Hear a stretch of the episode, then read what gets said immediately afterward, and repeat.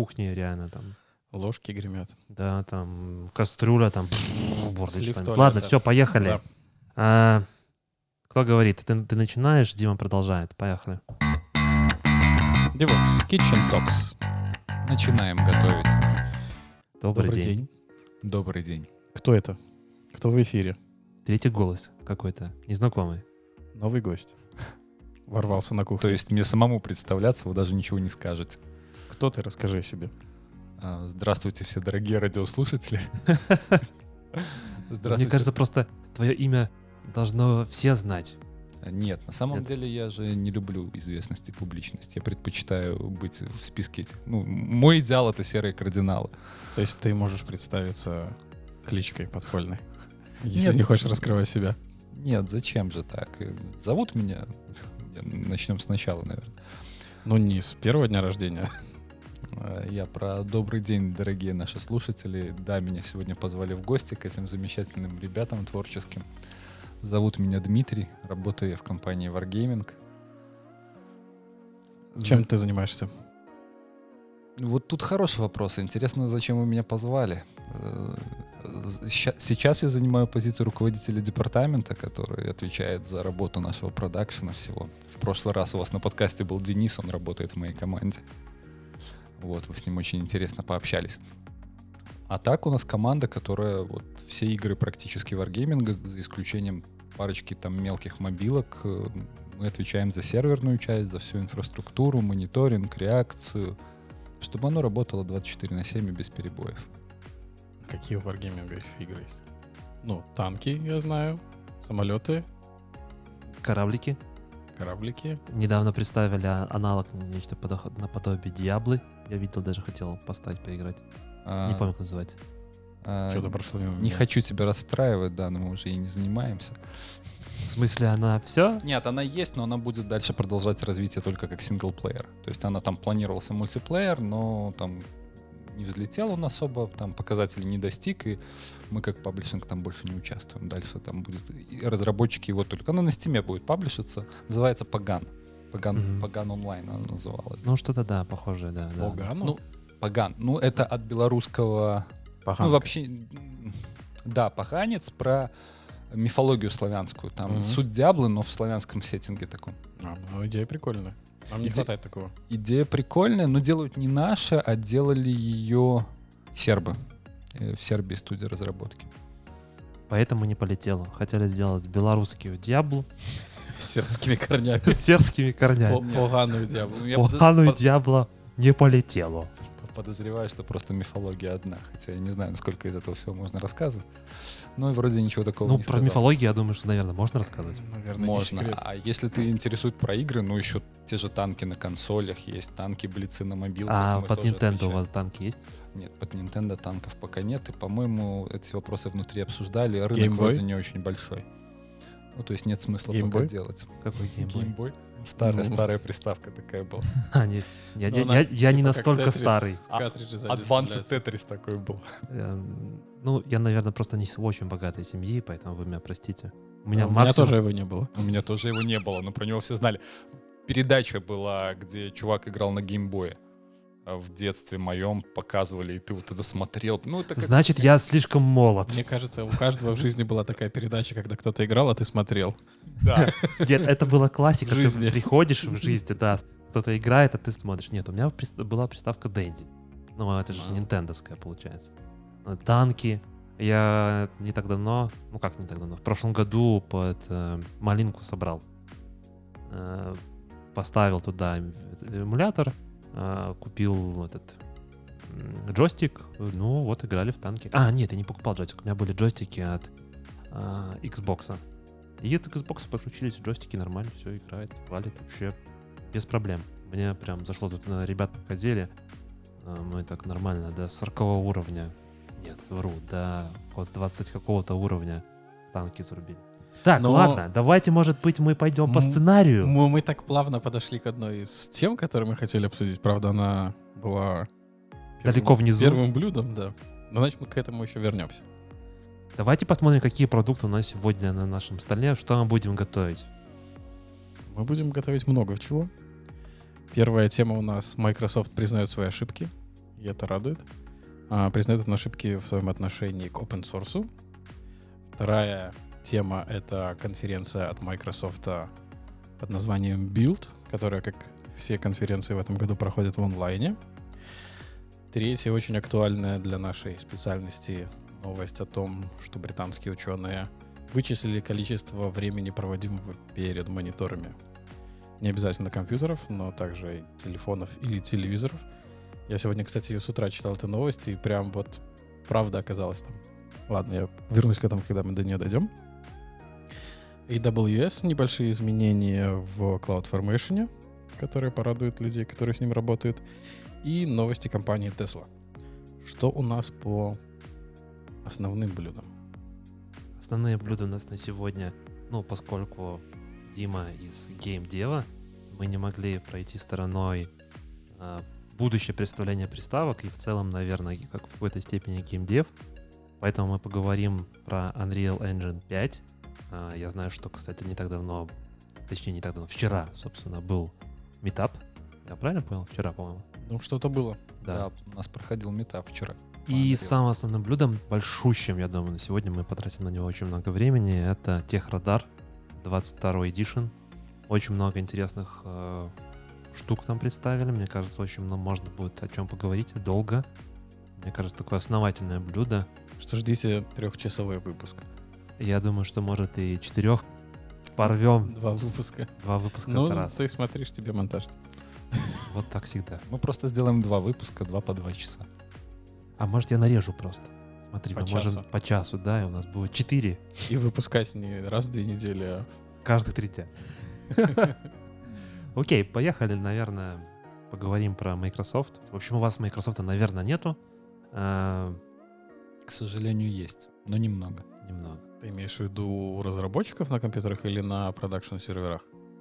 Я в целом имею в виду в экосистеме, насколько Microsoft завязан. Не, на самом, на самом деле, если говорить про именно как компанию, на Microsoft мы завязаны довольно сильно. Разработка игр почти, наверное, на 80% идет под Microsoft, ну, то есть на Мгм. компьютеров разработчиков.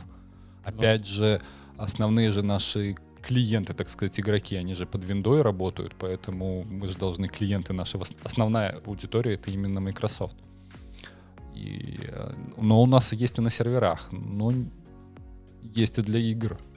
На самом деле у нас еще есть поддержка Xbox 360.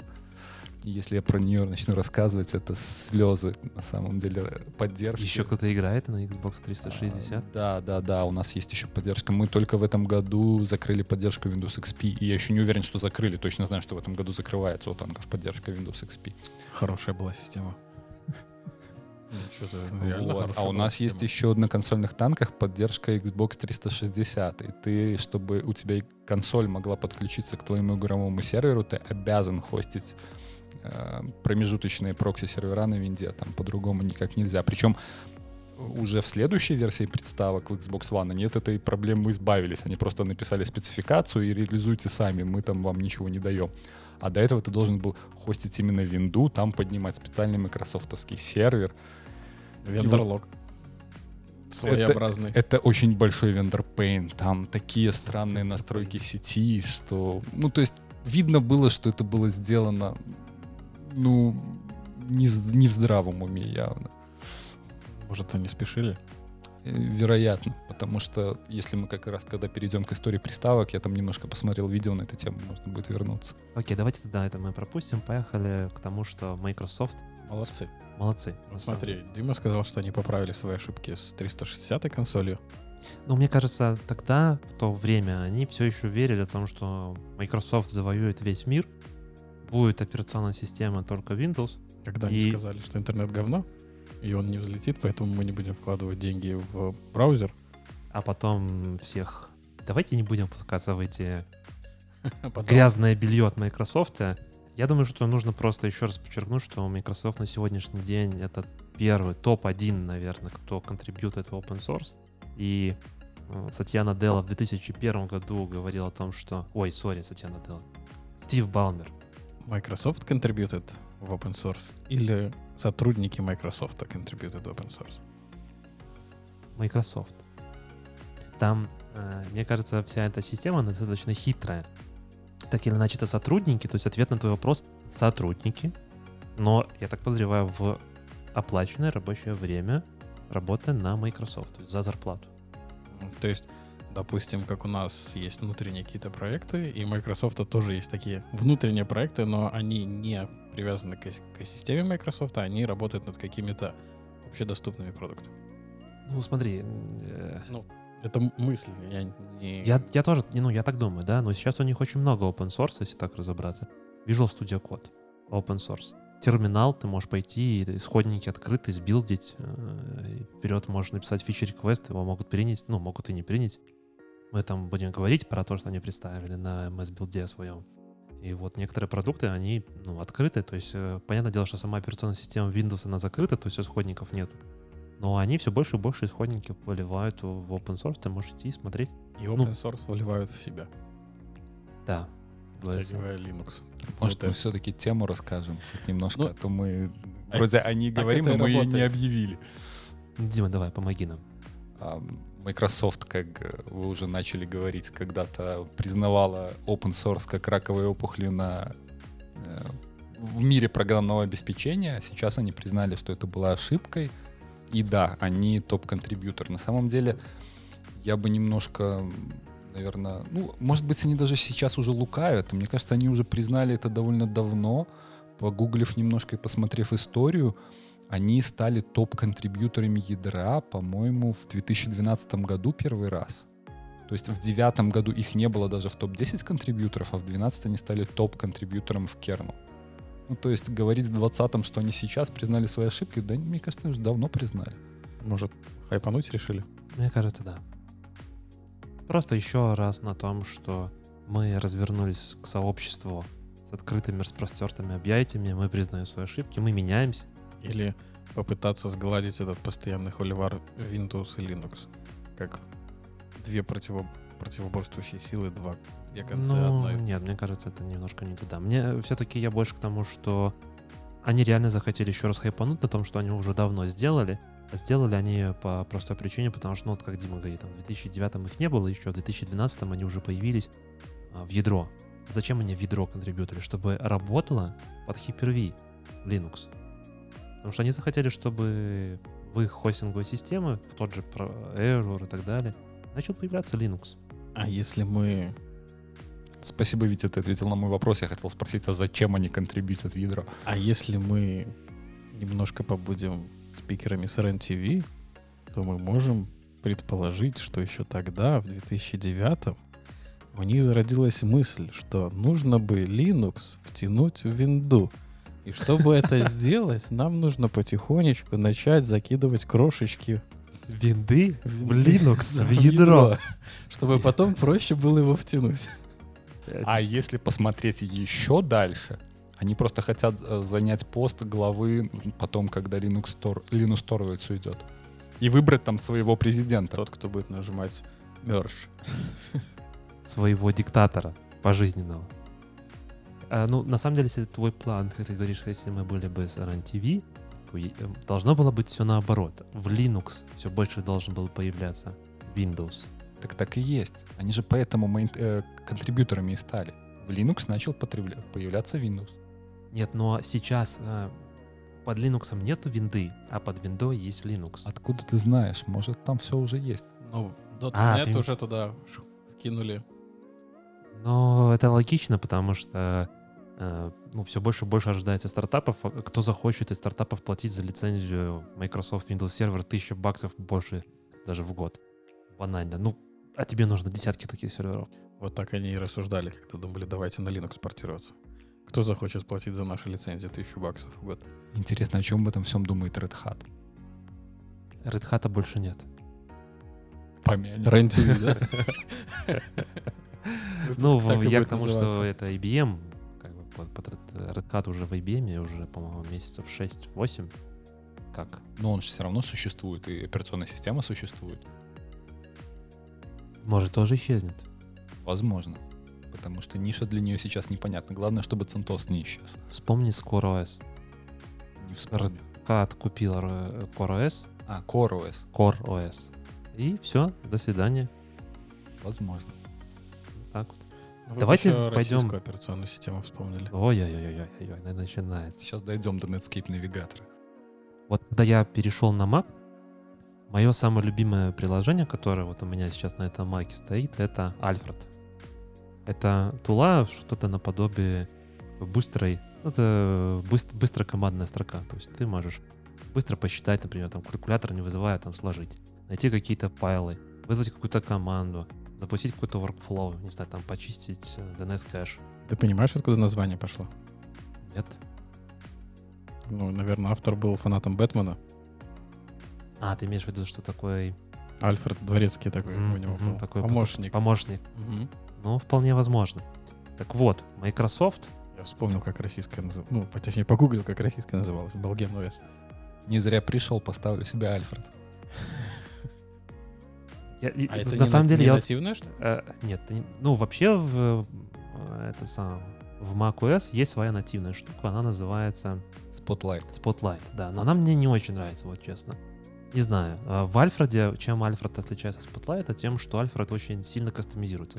А, в него можно писать свои workflow, внутри него есть свой, э, скажем так, буфер обмена менеджер, то есть ты можешь составлять какие-то сниппеты, например, там, не знаю, я работаю с Kubernetes очень много, и там постоянно какие-то команды выполняешь, да, и ты Спасибо, можешь, что напомнил.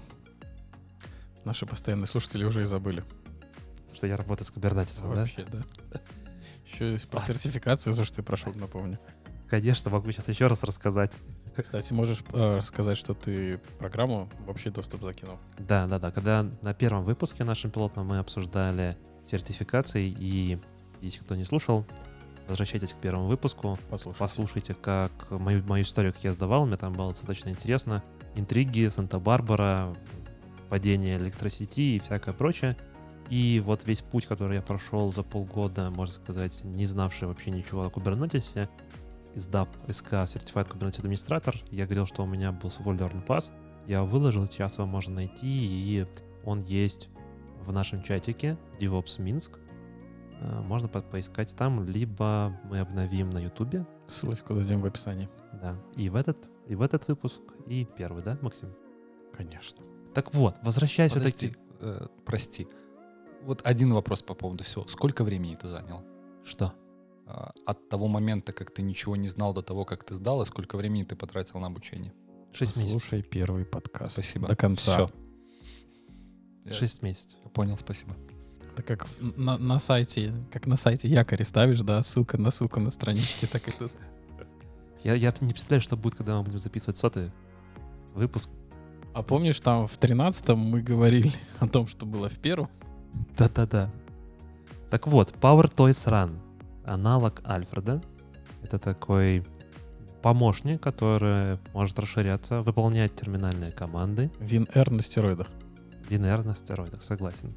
Но фишка Альфреда там, что ты достаточно быстро это все можешь делать. И он достаточно расширяемый. Как я уже сказал, у него есть свой буфер-менеджер обмен, например, встроенный. Да? э, Есть возможность составления своих workflow. Если ты делаешь достаточно однотипные задачи какие-то, то ты банально, да, там, убить все докер контейнеры, которые сейчас запущены, ну, чтобы ты не загружать систему, ты там работал с чем-то, да, и снести, например, полностью все почистить буквально там workflow свой построил, оно тебе это все выполнит. Или там, не знаю, отключиться, сбросить э, Wi-Fi, подключиться заново, еще что-то. Такие вот разные. А на чем workflow пишется? А любой скрипт, который поддерживается внутри твоей операционной системы. То есть, грубо говоря, ты просто вызываешь скрипт из этого Альфреда. Я бы еще добавил алиасы на стероидах или там, скрипты на стероидах. Ну, про Ну. Альфред, да, наверное. Да, ну и при том, что эти workflow, они, э, ну, как open source. Их надо куда-то складывать в определенное место? Типа в пас ложить, чтобы он их видел, или как? Нет, вот э, расширение, да, там ты, есть определенные инструкции, как создавать. Я не делал свой. Э, Я, я давновато делал один раз свой Слабак. workflow. Да, слабак. Но чаще всего я пользуюсь чужими. А чужих очень много, то есть практически любая Слабак задача и вор. Open source. open source. Я ничего Ладно, не это ворую, воровство, я, это там- переиспользование. я просто пользуюсь то, что ребята выложили. А если что-то платное, я не пользуюсь. Или плачу. Не будем рекламировать один известный сайт. Где Winget. можно, где можно платное за бесплатно взять. Вингет. Я бы еще сказал одну вещь про PowerToys. По большому счету, то это ну, аналог Spotlight в macOS, если так уже посмотреть. на Да. просто. А Мне кажется, еще стоит на Windows ноутбуках сделать хороший тачпад, и Macу можно реально забеспокоиться. Э, Еще лет 10, Ну, я думаю, да, не быстрее. и тогда Ну, не- я, у меня нет опыта использования, в принципе, ни Mac, ни Windows ноутбуков. Я ничего не могу сказать по поводу их эргономичности. Windows ноутбуков у тебя... Вот Windows. Windows ноутбук, я имею в виду те, которые произведены Microsoft. А не А, Surface ку- ты имеешь в виду? Да, Ну, те, Sur- куда поставлена операционка. Ну, Surface я тоже не пользовался, но у меня просто дома есть еще Carbon, который тоже вроде как стоит как тот же Mac. Но об убогости у тачпада можно прям часами рассказывать. Ну, это ж не вопрос к Microsoft, это вопрос к производителю ноутов, какой у них тачпад. Наверное. Не знаю. Может, они думали, что там Linux будет, там тачпад не нужен. Люди пользуются только терминалами и фигачат только в терминале. Да. Так вот, чтобы не выходить из терминала, А мы вообще сказали, что новость у нас уже вторая пошла, а не первая. у нас сегодня какой-то мес. Или от того, что я так быстро летел навстречу к нам, наверное. или, или что-то пошло не так. На, на шкодных крыльях. Вингет. Нет, так тема у нас вторая о том, что произошла конференция Microsoft Build А. в онлайне. Онлайн, как показала практика, уже люди начали подзабивать потихоньку. Но Судя по нашему метапу DevOps Минск. с очень интеллигентным ведущим. У него просто шарф плюс 10 к харизме. Троллей. Кому Тролли. понравился шарф, ставьте палец вверх. И пишите фидбэки. Интеллигентный ведущий. Хэштег. Дима, ты пользуешься брю на своем маке? На, на последнем, да, до этого пользовался портами, сейчас пользуюсь брю. Нравится? Удобно. Э, Это, делает свою работу. Ты не думаешь о том, какие, чего, где зависимости. Да, да, да. Бах-бах и готово. Очень удобно, да. Ну вот, Microsoft говорит о том, что теперь в терминал выходить не надо, чтобы поставить все, что вам необходимо. Появляется Manager. Пока он в стадии, как я понимаю, мега-супер альфа, потому что этот Manager на данный момент, он называется Winget, может только устанавливать по факту экзешники. Если вам нужно э, зависимости к этому, то есть к вашему пакету есть зависимость с другими пакетами, то Winget на текущий момент это не поддерживает. Либо поддерживает, наверное, для самых минимальных каких-то наборов э, функционала, да, то есть каких-то самых стандартных пакетов. Но roadmap достаточно большой. Сейчас его можно попробовать поиграться с ним, если вы участвуете в Insider программе и у вас стоит Insight версия Windows, и вы можете попробовать его установить э, и начать с ним работать. Но вообще, исходя из роудмапа, можно сказать, что Microsoft движется в правильное направление. Брю вот на Маке это прям, ну, космос. Я вообще не думаю про особенно терминальные приложения, там Node.js поставить, Docker, Kubernetes и все эти вот, все, что, все, что работает в терминале, я, все это ставится через Брю у меня. Да, но ты же забываешь о том, что вряд ли подавляющее большинство пользователей Windows работает в терминале или в PowerShell. Все-таки паттерн использования другой системы. Ты только что до начала перехода на темы, когда тебя спросил, сколько у вас вообще Microsoft в вашей компании, ты сказал, что вы все пишете под Microsoft. Ты представляешь какой-то рынок? Да. Твоя компания, другие компании. Ну и чтобы захватить рынок в целом, не переходить. Почему вот э, дальше мы пойдем смотреть, например, VSL 2.0 поддерживает гуевое приложение с Linux. Я не понимаю, зачем, кому это надо. Какие интересные приложения с Linux ты бы хотел перенести гуевые? Вот я вот GIMP? Вот единственное, понимаешь, все приводят этот пример. Но я никогда не пользовался гимпом, вот честно. я- Я поливался первый раз, когда его открыл. У меня был, была попытка переехать с винды на Linux. Это было, наверное, лет 10, наверное, может больше назад. Да, больше лет 15, наверное, назад. Я пробовал. Тогда Ubuntu была, даже не помню, какой версии. Я еще заказал диск, мне диск по почте доставили. Я такой, вау, так можно, бесплатно. Дали железную какую-то штучку бесплатно. Пластиковый. Ну, железно, Ну, да, да, спорно. пластик. Вот. И у меня было две задачи, которые на винде я мог сделать там за 10 секунд, а на Linux я потратил часа три. для того, чтобы сделать две простые вещи. Первая простая вещь, мне нужно было обрезать mp3-шку, а на тот момент в Linux не было кодеков для mp3. Поэтому тебе нужно было сначала их поставить. А помимо этого не все dependency автоматически подтягивались. И когда ты поставил mp3, нужно было поставить еще что-то. Но это все надо гуглить. Короче, с этим я справился, но добило меня, когда мне нужно было то ли обрезать картинку, то ли поменять у нее разрешение. И я включил GIMP, и это было боль и страдание. Настолько отвратительный интерфейс, настолько неинтуитивный, что диск остался лежать в коробке, и пошел формат C. И опять винда. Да, и опять винда. Ну, если быть уже до конца откровенным, то в винде нет поддержки MP3. И все ПО, которые ты использовал, вряд ли были официально и легализованы. Для обрезки Ну, даже, возможно, так кодек сам проприетарный вроде был уже в начале или нет? Ну, не знаю, в винде как-то это все решалось очень просто и быстро. Там был э, видеодап, по-моему, я пользовал. Он как аудио, так и видео режет без проблем. А, хорошо, ну, если возвращаться уже к теме гимпа, ребят, а вот, Витя, ты на маке, когда тебе нужно с картинкой что-то делать, ты что запускаешь? У меня куплена лицензия Photoshop, я плачу гребаных 10 долларов в месяц за пользование Lightroom и Photoshop. Могу показать. А я запускаю он на скажет, маке. могу себе позволить. Ну, нет, вообще, на самом деле, э, я больше думаю сейчас удалить и перестать платить эти 10 долларов. А, не поверишь, сейчас есть огромное количество интернет-ресурсов, которые за бесплатно делают то же самое. Медленней, значительно медленней, но функционал тот же самый. Зачем ты изначально решил отжалить 10 баксов в месяц на оба эти продукта? Картинку надо было обрезать. Надо было работать э, с темплейтом нашим DevOps Минск, и он, как мы помним, он работает только в фотошопе. Ну вот я решил вот эту и плюс Lightroom. Я иногда хочу фоточки там красивенько как-нибудь сделать. А, а Lightroom тоже. Она там в комплекте стоит 10 долларов в месяц. В принципе, мне показалось, что сумма не очень большая. Купи iPhone. Подождите, а еще такой момент. А интерфейс фотошопа намного понятнее, чем GIMP? Если вот так, без обучения.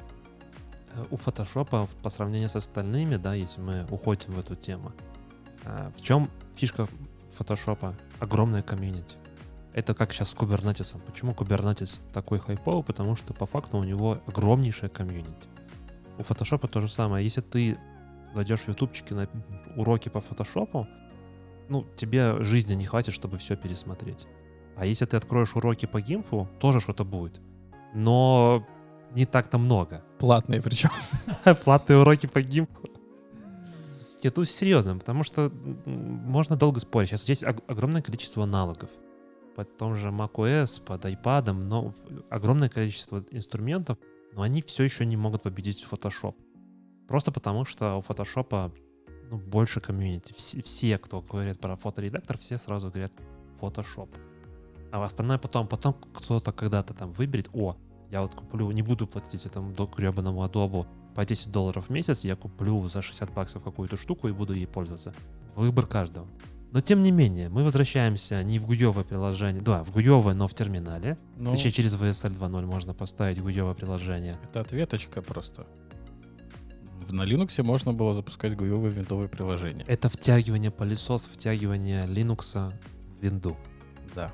То, про что мы говорили до этого. Вот мне интересно от слушателей, напишите в комментариях, можно в чат наш DevOps Минск, можно на Ютубе. А, Напишите, какими гуевыми приложениями в Linux вот вы пользуетесь, без которых ну, ваша жизнь, можно сказать, практически невозможна. У меня, вот, наверное, тогда, когда я экспериментировал с Linux, может, чуть попозже, наверное, все-таки чуть попозже, я втягивал а, в Linux виндовое приложение. Возможно, оно работало, был клиент и под Linux, я не знаю, на тот момент, ну, как на тот момент, я сейчас не специалист. А, мне нужно был клиент для комфорт-чата поставить на Linux, и через Wine, ну, 90% функционала работало. Что-то не работало, но с большего сообщения можно было прочитать. Картинки, по-моему, может, не вставлялись. Что-то такое, но в основном функционал работал. Можно было перетащить. Сейчас есть такая э, тула, называется кроссовер. Это вайн на стероидах, коммерческий. Э, Работает прям почти все. Это ты говоришь Ладно, про слово. тот же Mac. Коммерчески. Ну, он платный, да. То есть э, Я, я перевел. Кроссовер. Кроссовер это ПО, которое под Linux позволяет. Ну, по- а, под Mac оно. Да, Вот под Mac я вот с... Она, пом- А, да, точно, пардон, я же под Маком запускал Windows. Да, да, да, да, да. Мгм. Ну ладно. А зачем? Было время, мне нужно было одну прогу запускать, которая вот, вот она только виндовая версия есть, и все. И вот хоть ты тресни. Больше деталей. Можно. РЕН-ТВ. Подробности. Да Может, может так NDA, ну, Не, никакого индея. Это была про- прога для учета личных финансов. Я просто... э, у меня когда был домашний компьютер, я там все это делал, и эту прогу выбрал давно, много лет назад, и ну все. А у нее версия только под винду, и хоть ты тресни. Потом у меня домашний компьютер сдох, и все, есть только Mac. И, вот какой, пару месяцев я еще кушал кактус и запускал... И под еще кроссовер. Нет, я понял, что записывать финансы слишком большой стресс и перестал это делать. И не парюсь больше. И больше не парись, да. Ну, Нет, могу минутку рекламы рассказать, каким, каким я приложением пользуюсь и почему именно его Для финансов? для финансов. Вот продолжение тоже. Угадаю. Манивиз. Не. Ладно, тогда давай. Я просто когда выбирал второй раз, э, выбрал этот, но я уже не стал этого делать. Э, Ну, я-то тоже выбрал достаточно давно. У него сейчас там не самый современный диз- дизайн, называется Дреби. Фишка его в том, что ну, я пользуюсь э, пакетом от э, Приора, что каждая трата приходит смс. Либо же, если я плачу через Samsung Pay, у меня Samsung, оно распаршивает и то, и другое, и само автоматически вносит. И можно создавать любые рулы, то есть если ты, например, там ходишь в Макдональдс, да, ты можешь записать, что если в смс есть такое-то там, слово, набор букв, то вноси трату и сразу помещай в такую-то категорию. Какие выводы ты сделал после пользования приложением? Поменял ли ты какие-то свои правила, стал меньше ходить в Макдональдс? Я могу достаточно быстро сказать, сколько я потратил на то, на то, на то, например, какую-то поездку, да, вот я поехал в, отпуск, там часто спрашивают, а сколько ты потратил? По поводу выводов, Только для Да. того, чтобы кому-то сказать? Нет, ну по поводу выводов такой хороший ты момент задаешь. Мне кажется, это можно прям в отдельный выпуск сделать, да, контроль финансов и вообще есть ли в этом смысл, или там успокоиться, да, смотреть просто на, заходишь на карточку, смотришь, ага, ну понятно. Ну вот основное, я так понял, из ваших из вашего опыта пользования этим приложением, это ответить только на вопрос «сколько?». Смотри, на самом деле нет. А Если идти чуть дальше, то ты можешь себя достаточно хорошо контролировать, создавая всякие лимиты. Если ты готов себе отказывать, то да. Ну, бывает так, что я смотрю, типа, я там в этом месяце уже там потратил на Макдональдс 100 рублей. Все, больше в Макдональдс не поеду. Или смотрю на размер своего живота и делаю такой же вывод. Это он просто весы купил. В этом месяце я потратил на жену 100 рублей. В следующий раз говорю, все, жена, смотри, лимит. Лимит исчерпан. Да. Ну так вот. Давайте, наверное, все-таки к темам. А, Кстати, твоя идея по поводу не айтишного выпуска, если нашим слушателям будет интересно, пускай они тоже напишут в комментариях, был ли им интересен формат подкаста о жизни. А это, простите, айтишный был выпуск? Идет выпуск. Да, конечно. Я пока не Просто- очень уверен. С пониженным градусом гика- гиковости. Я предлагаю двинуться в радар, и тогда начнется гиковость запредельная. Так вот, давайте как бы вспомним прошлый выпуск. Мы говорили про GitHub, и там ребята из GitHub зарелизили CodeSpace, когда теперь можно в браузере открыть свою Visual Studio Code и продолжать контрибьютать в open source. Чуть-чуть, как они пишут. Ну, чтобы на лету, например, вы едете или летите в самолете, или же там у вас появилась гениальная идея, а тут перед вами только компьютерный клуб, вы зашли, открыли браузер и начали контрибьютить. Прикинь, едешь ты в Тесле с большим экраном, включил автопилот, И начал контрибьютить. открываешь браузер, начинаешь там на клавиатурке прямо между двумя сиденьями код строчить, код-ревью делать с правочками. Я думаю, Мгм. когда в Тесле появится Android нативно, это будет даже несложно делать. Ну, сейчас просто ПО мало под Теслу, Думаешь, там появится Android нативный? надеюсь. Тогда точно э, Тесла превратится, как я сейчас говорю, в планшет на колесах. Так она уже превратилась. Проблема сейчас только в том, что в экосистеме Тесла нет магазина приложений. Ты не можешь поставить туда все, что хочешь. Ну так может это и не надо. Все-таки это не телефон. Тут телефоны у некоторых взрываются рядом с кроватью, а тут машина будет. Мне кажется, людей это не остановит. Смотри, на самом деле вот э, Я когда себе покупал свой Кадьяк, а, я хотел себе в- заменить вот эту консоль, чтобы что-то было типа играло, да, там, например, YouTube. Есть сейчас уже огромное количество всех этих штук. Стоят они, правда, как планшет нормальный, iPad. 500-600 долларов, не меньше. Ну, редко дешевле. Что за iPad 600? Ну, э, не прошку, Прошка. не прошку, да. Есть и за 400. Я расслабился. А, И там можно прям поставить и запускать, но даже у них есть лимитейшены, ограничения того, что если ты движешься, то никакого видео не может воспроизводиться.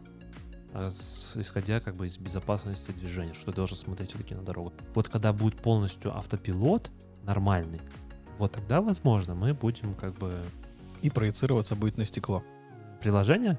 Ну, картинка вся полностью. Ну, как бы автопилот. Зачем тебе Фильм. смотреть по Так- так- сторонам? тогда вообще все просто у нас не Да. будет. Зачем тогда смотреть туда? Стекла, да. стекла просто ветрового вообще можно не Может и не тогда. будет стекла, может просто будет камеры. У тебя будет экран, экран. Экран, да. экран. Да. Как- когда надо у тебя дорога, а когда не надо у тебя фильм. Да, Шикарно, се- д- по-моему. градус э, гиковости сегодня прям уходит вниз. Да. Давайте Терминал 1.0. к терминалу, а потом к Тесле. Раз уже мы Теслу зацепили. Ну, про терминал 1.0 на самом деле говорить особо нечего долго. А, Терминал и терминал. Нет, термин, как iTerm для Mac теперь появился в Windows. Есть, конечно, какое-то количество терминалов, достойных под Windows. Некоторыми из ними я пользовался даже. Сейчас уже не вспомню название, но есть достойно достаточно. Но вот сейчас из коробки терминал будет э, очень хороший. Я подозреваю, что вот лучшее то, что есть в Mac, это Brew тот же, да, Package Manager.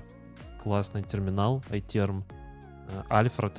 Вот эти три штуки, они, вот, мне кажется, одними из такими замечательными, когда ты выбираешь машину именно для разработки. Сейчас это все, ну, не сегодня, не в этом году, я думаю, и может даже не в следующем, но Microsoft движется в правильном направлении. Это мое мнение. Вот так мы обсудили конференцию Microsoft, рассказав, какие лучше, какие лучше тулы использовать на Mac. Брю, Альфред. Нет, мы обсудили, что сейчас появились и их аналоги.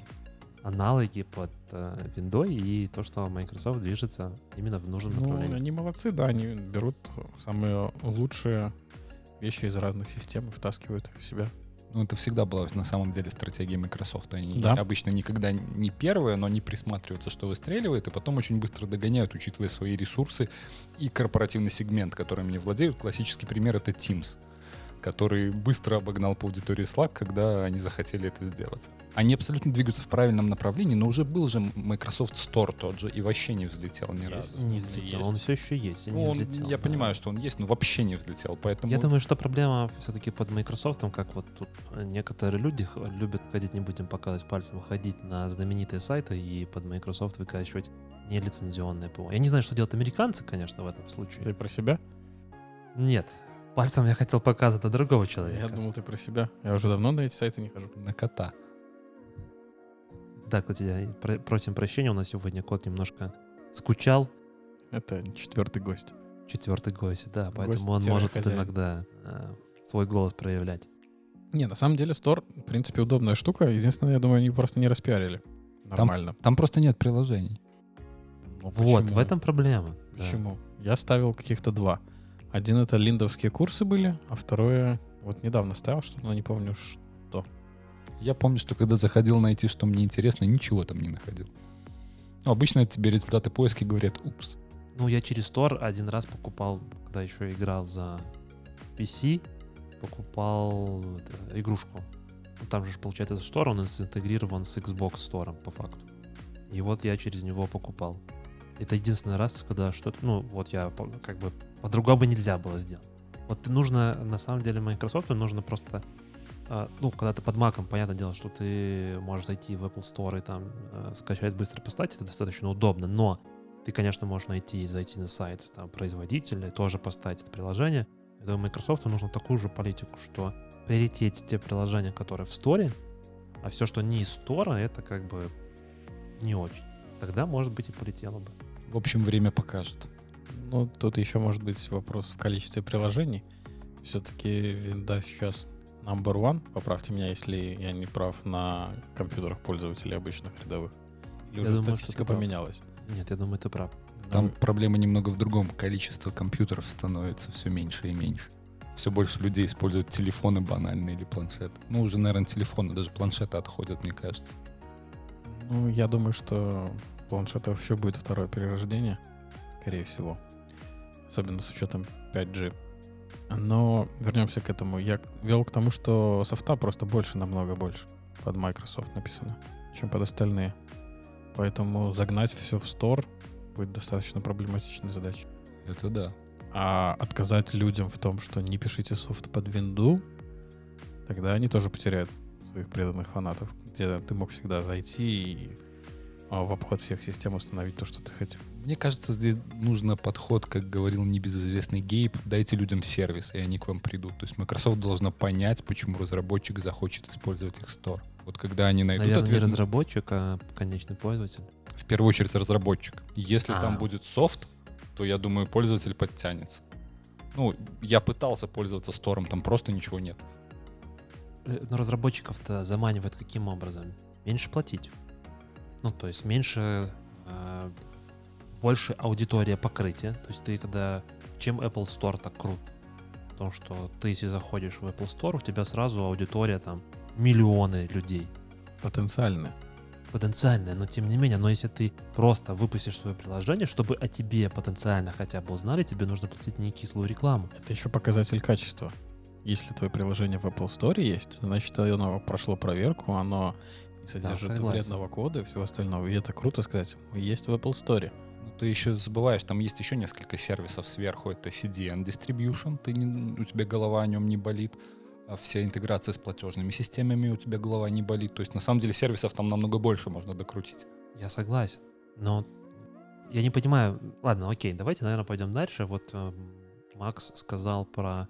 Точнее, Дима, по-моему, ты сказал про то, что PC все меньше и меньше становится как бы классических компьютеров. Э, Я начинаю вспоминать такую штуку, что мы все скоро перестанем смотреть телевизор. Телевизоры дома не нужны. Смотрели «Москва слезам не верит». А вы вспомните мои слова через 20 лет. Не будет ни кино, ни театра, ни книг. Одно сплошное телевидение. Какого года фильм? 60-е, 70-е? Нет, по-моему, это 80-е. Сейчас загуглим. Так вот, э, британские ученые, как вначале Максим заявил, выяснили, сколько же времени человек в течение, ну, если в среднем посчитать, сколько человек потратит, смотря в экран. 79-й год. Ну, я сказал 80-е, ну, почти, почти. Почти, да. Вот, Макс, ты проснулся. Через сколько секунд? Вот я к этому вот и начинал сегодня говорить, что прошло минут пять, как бы даже меньше, за две, пока я там расчехлился, да, кота согнал. Жена спит, как бы, что делать? Телефон. Все спят, вокруг шуметь нельзя. Ты телефон сразу смотришь, что там у тебя завибрировало за утро. Да, на самом деле тема такая... Ты же так и не сказал, сколько они посчитали. Они насчитали аж 34 года жизни мы будем проводить у экрана. И на самом деле тема этого разговора может развернуться очень широко. Да, Максим? Я бы поправил, наверное, все-таки три года можно скостить, потому что три года ты обычно проводишь в туалете за всю жизнь. А Там ты смотришь в телефон. Не говори за всех. Кто-то книги читает. Проблема в том, что даже... Я не знаю, для чего вы входите в туалет, но я хожу без подручных средств. Совсем без Как- подручных. Там все Как есть на месте. Как скучно у тебя проходит время в туалете. Бесполезно потратить. пошел юмор ниже пояса. С обратной Нет, стороны. ну, да. на, самом, на самом деле я просто от- об этом вопросе очень сильно размышлял. Там единственная спасительная нотка во всей этой новости была в том, что там еще учитывается экран читал- читалки. Это там единственное позитивное, что я нашел в этой всей Ну, да, новости. читалки ты имеешь в виду ебуков? Да, да, да, да, да. То есть они это тоже включают в эту статистику. Но 34 года это, если так взять среднюю продолжи- продолжительность жизни, это больше, кого-то половина, кого-то Да. да, да, да, почти половина жизни. То получается, Ну, они посчитали, м, как бы, если я правильно помню, сейчас Ну, все переоткрою экраны. статью. Да, они считают все возможные экраны. Я больше не к этому. А Как они вообще посчитали эти 34 года? Они посчитали, сколько в среднем человек в течение одного дня смотрит в экран. Экраны здесь подразумеваются, да, давайте, наверное, обозначим, что такое экраны. Любое устройство, которое воспроизводит какую-то информацию или показывает. это не книжка, где один раз напечатано и больше не меняется. Это экран, который может изменять. Мне кажется, что это покрывает абсолютно все устройства, которые сейчас, ну, так или иначе, практически есть. Даже, простите, на холодильнике. Ну, не в моем, конечно, холодильнике, но на некоторых холодильниках сейчас тоже встроенные всякие там рецепты. Атлант делает такие холодильники, да. Это что же экран? Да. Я сегодня узнал про офигенную штуку, которая, оказывается, уже 4 года. Ну, раз мы заговорили про Атлант. Но Атлант их не делает. А, паровой шкаф. Кто-нибудь слышал про такое? То есть мы на тему кухни плотно переходим. Да, да, это, не, это не для кухни. А, это для интересное. сушки одежды вот это вот типа... Это Для для, разглаживания для одежды. глажки одежды. Да. Я, я его даже видел в магазине, по-моему, да. Ну, это ну, ну, для очень больших квартир, наверное, и. Это, наверное, когда у тебя Нет, квадратов почему? 150. Почему обычный? Это если у тебя есть отдельная гардеробная, ты можешь туда его поставить. Да, да, да. Ну вот он размером с Как холодильник. холодильник, Он да. размером с холодильник. Я себе представляю, то есть для того, чтобы погладить рубашку, Ее просто повесил в этот шкаф пошел делать, что хочешь. Не одну рубашку, там можно четыре рубашки повесить, майки, брюки можно туда повесить, он стрелки им сделает. Он гладит, а, стерилизует, убирает запахи. Там очень много всяких штук. сколько стоит? Полторы штуки. Баксов? Полторы штуки баксов, и жена тебя будет носить на руках, потому что ей больше не надо гладить.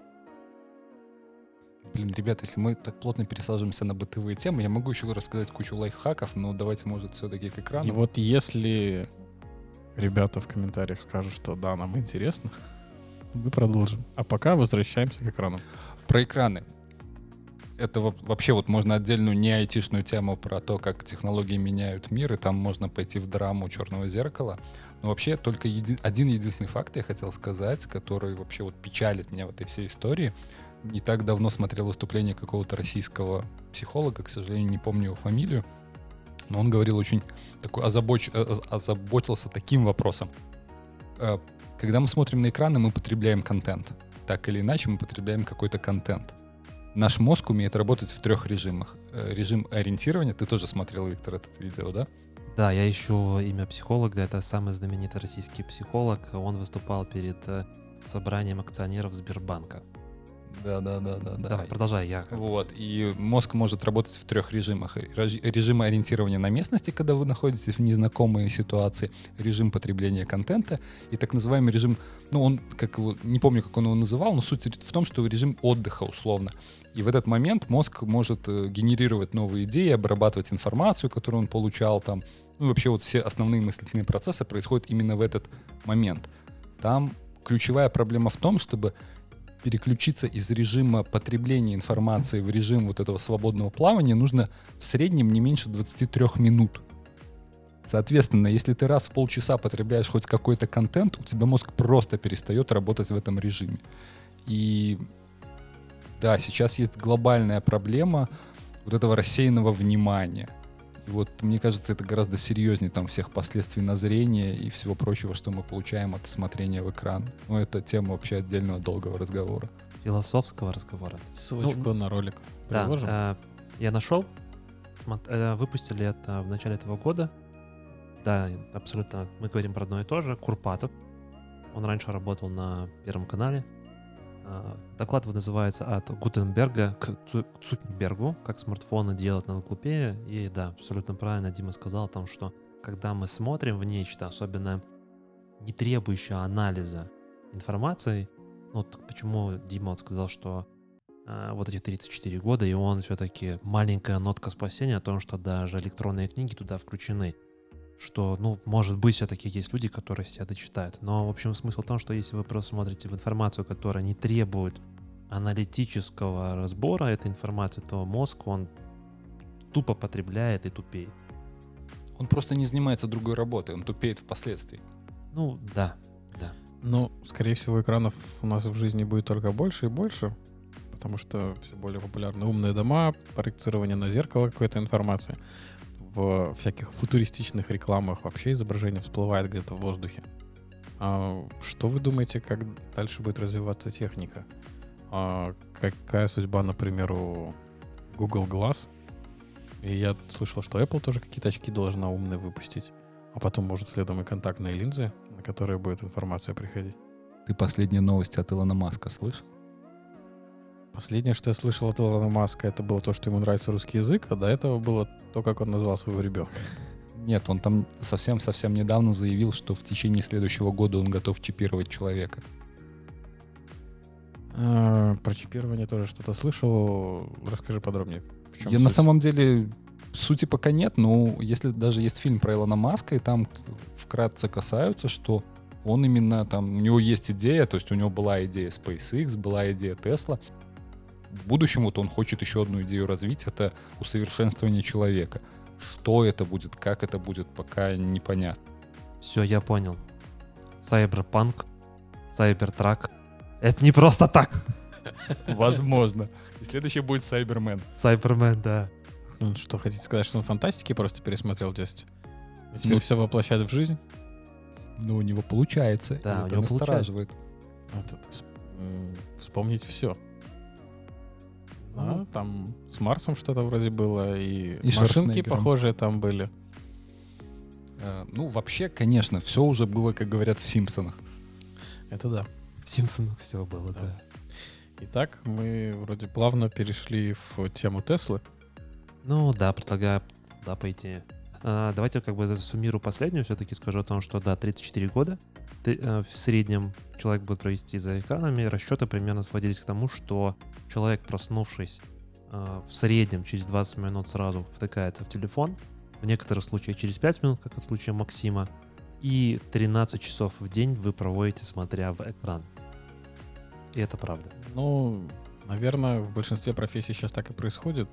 Особенно с учетом... Ну да, там, кстати, в этой статье э, говорится о том, что даже сейчас э, с учетом коронавируса мы все сидим по домам в большинстве случаев, и даже общение с родственниками или еще что-то, оно происходит тоже смотря в экран, мы звоним, мы пишем, мы еще что-то делаем. То есть вся коммуникация происходит не в баре, когда мы говорим глаза в глаза, да, а непосредственно уже через тоже, тот же экран некий. Даже раньше те профессии, которые исторически в экран не смотрели, теперь тоже смотрят в экран. Например, продавщицы. Не было раньше этих умных сканеров. Они-то, в принципе, по скорости наши продавщицы ничего не поменяли. Они как долго пробивали товары, так и пробивают. Но при этом смотрят в экран. Да, таксисты. Тоже раньше они общались с людьми, а теперь они смотрят, где там следующий заказ будет. Смотрят в телефон, втыкают постоянно. И даже дороги не знают, смотрят в навигатор, куда Эй, повернуть. брат, подскажи дорогу, да? Да. Про навигаторы отдельная тема. Там уже есть исследования, которые говорят, что он способствует развитию Альцгеймера. Потому что, собственно, вот тот режим мозга ориентирования атрофироваться начинает.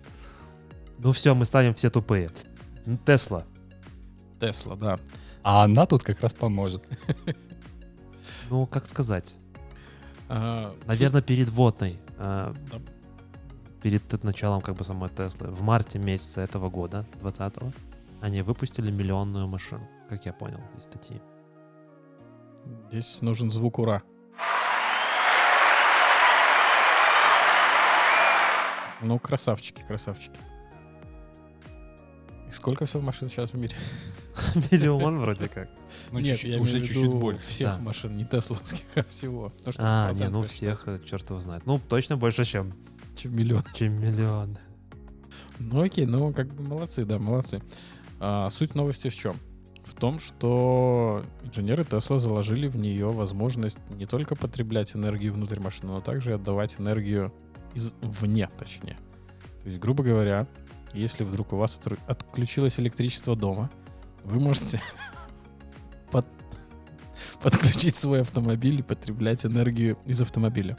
Я, конечно, не знаю, насколько долго его хватит, Слушай, подожди, так у моей машины такая функция есть. Я же телефон заряжаю. Это просто маленькие масштабы. На самом деле, я думаю, что тут немножко про другое, о том, что э, Но они Энер- приводят в статье такой пример. Да, что- они приводят в статье такой пример. Но идея больше в том, что, например, когда э, то, что у Кати Маска не получилось, насколько я знаю, да, может быть, конечно, еще получится, но он сказал, что он чуть ли не всю Америку покроет своими умными крышами. Помните, было это? Ну, у них же есть контора, которая этим И- занимается. Есть и Да. заказать можешь, но масштаб пока не тот. Да, там буквально совсем всего ничего. И фишка вот этого умной крыши относительно заключалась в том, что ты эту энергию в течение дня накапливаешь в некую коробку. а вечером ты эту энергию потребляешь. Так вот, Тесла, если у тебя несколько, например, Cybertruck'ов, да, там купил, ну ты же американец, Тесла у тебя там стоит, то чтобы вместо покупать эту коробку дополнительную, ты это прям в машину сливаешь, эту энергию, а потом ты ее потребляешь. Вопрос, конечно, потом, как ты поедешь на работу с утра. Но как бы машине намного меньше энергии, я думаю, нужно, чем всему дому твоему. Я немножко, наверное, вк- вклинюсь. Там не совсем это была идея в статье. Там они провели нехитрую калькуляцию, и вот 1 миллион машин — это 75 гигаватт запасенной энергии получается в среднем, если взять там среднюю батарею Теслы. И типа 10 гигаватт они рассчитывают, как можно использовать. И они как раз идея была, она на текущий момент на самом деле смотрится довольно футуристичной и вряд ли реализуемой, но кто его знает, дайте время. Именно не ночью эту энергию использовать, а дневные пики перекрывать, когда энергосистема под большой нагрузкой, чтобы сгладить вот эти пики, с чем борются многие энергетические компании, например, э, вводя значит, дифференцированные тарифы, когда ночью электричество дешевле чтобы можно было вот эти пики сглаживать, чтобы ты, например, когда приехал на работу, ты там свою Теслу воткнул, или там дома сидишь, Теслу воткнул, и она пики сглаживала, вот эти забирала часть энергии, когда там сеть напряжена намного больше. И это как бы помогает э, всей энергосистеме, забирала? если это будет масса. Ну, Не от, забирала, отдавал, отдавала. Отдавал энергию в моменты, когда нагрузка очень большая на энерго, энергосистему. То есть в масштабах государства звучит интересно. Фундаментальная проблема с этим пока это ускоряет деградацию твоей батареи. Вот представь, э, ты у тебя есть электро, атомная электростанция, которая вот как у нас есть в Беларуси, да, которая вот-вот должна заработать. Она выплевывает там в, из, из себя, ну, условно, там 1 мегаватт, да, я там представляю, представляю. В течение дня, то есть оно 1 мегаватт это вот постоянное, но днем тебе нужен 1,2 мегаватта. И вот набор этих Тесл, поставленных во всех местах, условно, там ты приехал в офис, воткнул свою Теслу, да? Я приехал в офис, тоже воткнул свою Теслу. Дима приехал на Сайбертраке, воткнул свой Сайбертрак. Потратил 40 штук баксов, чтобы выравнивать энергию в разных частях страны. Ну нет, Зачем ну, нам идея строить станцию. Теслу купим, поставим? Нет, ну идея это именно в этом, потому что да, ну, Дима абсолютно прав, что э, когда приходит пик, чтобы Почему сейчас, например, вот вся подсветка города, она идет по мега дешевым ценам, я имею в виду, если ты хочешь свою рекламу ночную э, светить она ну, идет значительно дешевле, чем это возможно. Потому что ночью, получается, тебе нужно снижать уровень э, этой энергии в разы просто. Исходя из того, что утром происходит, ну, днем больше. Ну да, и поэтому дифференцированные ну и еще один из поинтов, который они указывают, то, что ты от своей Тесла можешь прикурить другую Теслу или другую электромашину. Ну, это знаешь, как у меня вот в телефоне есть такая функция, можно подзарядить другой телефон. Я воспользовался только пока один раз, просто проверить, как она работает. Но мне кажется, это пока вряд ли. Ну, то есть такой редкий случай использования, что он будет скорее надуманный. Нет, вы просто не понимаете, что появляется новый вид краш теперь. Раньше сливали бензин. Теперь будет сливать Электричество? Да. С окомчиком ну. подошел к Тесле, воткнулся в нее. Ну подожди, тебе же нужно лючок открыть. Подсос да, ладно там, слушай, стекла открывали, тут лючок не откроешь. Ну, смотри, э, бензин-то меньше весит, да? То есть я-то видел, как ребята... Автобус приехал, открыл, слили и побежали, а аккумулятор-то... Смотри, тебе, тебе нужен суперконденсатор где-нибудь на фарад. И Парад. Ты, ты подходишь такого, потом шух, вы, вы, высосал ее, все, она скукожилась. Нет Теслы. Ну да, ну да. А потом дополнительный сервис открывать, когда ты будешь вызывать, чтобы прикурить свою Теслу или там чис- чисто подзарядить. Почему Тесла солнечные батареи не встраивает в автомобиле? Они даже говорили об этом в каком-то выпуске, пока не видят вообще никакой целесообразности. Выхлоп электричества настолько маленький, что не окупится никогда и смысла экономического не имеет. А Kia будет ставить. Да, я видел эту новость тоже. Ну, время покажет, были ли они правы. А никто не смотрел, сколько у нас стоит солнечную батарею поставить на крышу? Цен не знаю. Я когда общался с людьми, которые мне, ну, которые занимаются этим, они мне называли такие цифры, что срок окупаемости где-то 7 лет. А через 7 лет их где-то менять пора. Ну, я вот сегодня смотрел, и станция на 3,5 киловатта стоит в районе 2000 долларов. чуть меньше. Там, еще дорогие штуки, инвертор, Трёх. аккумуляторы. ну, там все в сборе. Было написано полный комплект. И точно знаю, что у меня на работе есть люди, фанатики, которые заказывают на Алиэкспрессе и паяют сами значительно дешевле, но нужно руки из правильного места. Это не мой вариант. Но суть в том, что это как бы не так дорого. Да, 3,5 киловатта, в принципе, нормальное потребление должно хватить тебе на... На что? На Нет. дом. Три с На половиной- дом? Нет, На три с- дом. Come on. Смотри, 3,5 киловатта на самом деле, пока ты не включаешь одновременно чайник и стиральную машину, тебе достаточно. У тебя лампочки столько точно не потребляют, и телевизор точно. Нет, я согласен, но вот э, такие тяжеловесные, да, вот, не знаю, духовку включил, э, плиту электрическую включил, Согласен. все. На освещение Не надо включать одновременно.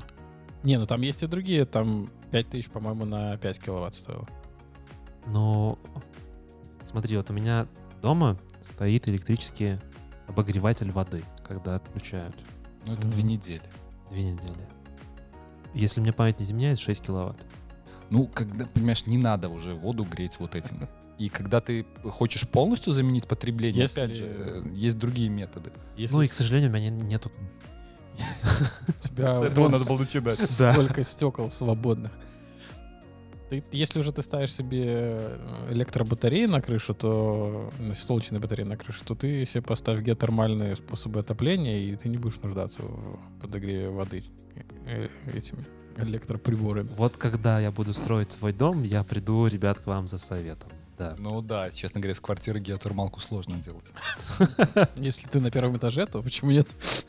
Но Ну, пок- пока геотермалка еще гораздо дороже, чем солнечные батареи, поэтому это делают только когда вообще никаких других вариантов нет. Они там еще в статье упоминают, что электроэнергию в сеть ты будешь сбрасывать не только потому, что ты ратуешь за экологию, ты хороший человек, но тебе еще и денежку за это могут платить. Я вот слышал, что в Европе, ну и когда в командировке ездишь, очень много, почти на, не знаю, если ты будешь приезжать в какую-нибудь небольшую деревню, то там на 50% домов будет стоять солнечные батареи. Я Максим, знаю, что у ты- них цену Теслы видел? можно скидывать. Ну, окупится. Я боюсь- Не, ну слушай, Не- 30 тысяч там они стоят у них. У них. У них. У них. М, ну, 30 тысяч я нигде не видел, даже в Америке, по-моему, 39. Ну, 35. Или Ну, сколько 35, там, самая да. маленькая. Самая маленькая. Cybertruck 40 стоит. Ну, суть в том, что почему нет? Можно, Ну, можно. окупится. Ну, Я хотел- а деградация батареи. Я хотел подвести. Купишь батарею на эти деньги. Природу спас и батарею обновил. А, Я хотел вас узнать, насколько вы осведомлены в вопросе продажи электроэнергии государству. На онлайнере есть хорошая статья на эту тему, как человек прошел весь этот путь. Э, Не помню все детали, но суть в том, что не стоит даже пытаться. У нас? Да. Ну, у нас кто бы сомневался-то. В принципе, Минимальная модель Tesla 3 33 690 долларов. Это еще на веслах Э, Это, я думаю, что без учета налога который не штата. летает. и с палкой. Э, Максимальная перформанс модель стоит 50 А то зачем- 690. Там зачем это механика? 3-2 секунды до сотни. Ладно, мы уходим опять э, далеко в сторону. Предлагаю таким неловким движением руки перейти к более гиковым темам. Первая гиковая тема, буквально на одну секунду, будет АВС. Да. Потому что потом у нас опять не гиковая. Ну почему не гиковая? Гиковая. Вроде бы как. Ну, CloudFormation сделали... С CloudFormation сделали поддержку а, Blue Green и Canary Deployments. Подожди, я не увидел там слово Canary Deployment. Есть там. Почитай статью. Может даже Я читаю. Ctrl-F сделать. Сделай Ctrl-F напиши Canary. Я тоже видел вроде. Они написали здесь. Ну, подожди, вот давай как Может, как оно и пишется. было? Может, оно и было? Эм, Ну, они пишут тут о том, что теперь поддерживают Blue Green Deployment. Все. Внутри статьи они пишут, да, о том, что или network балансеры, которые вовлекают Blue Green and Canary Style Deployment, когда мы перформим application update, то есть когда производим пр- апдейты на моего приложения. То есть ты хочешь сказать, что Canary на уровне load балансера? Да.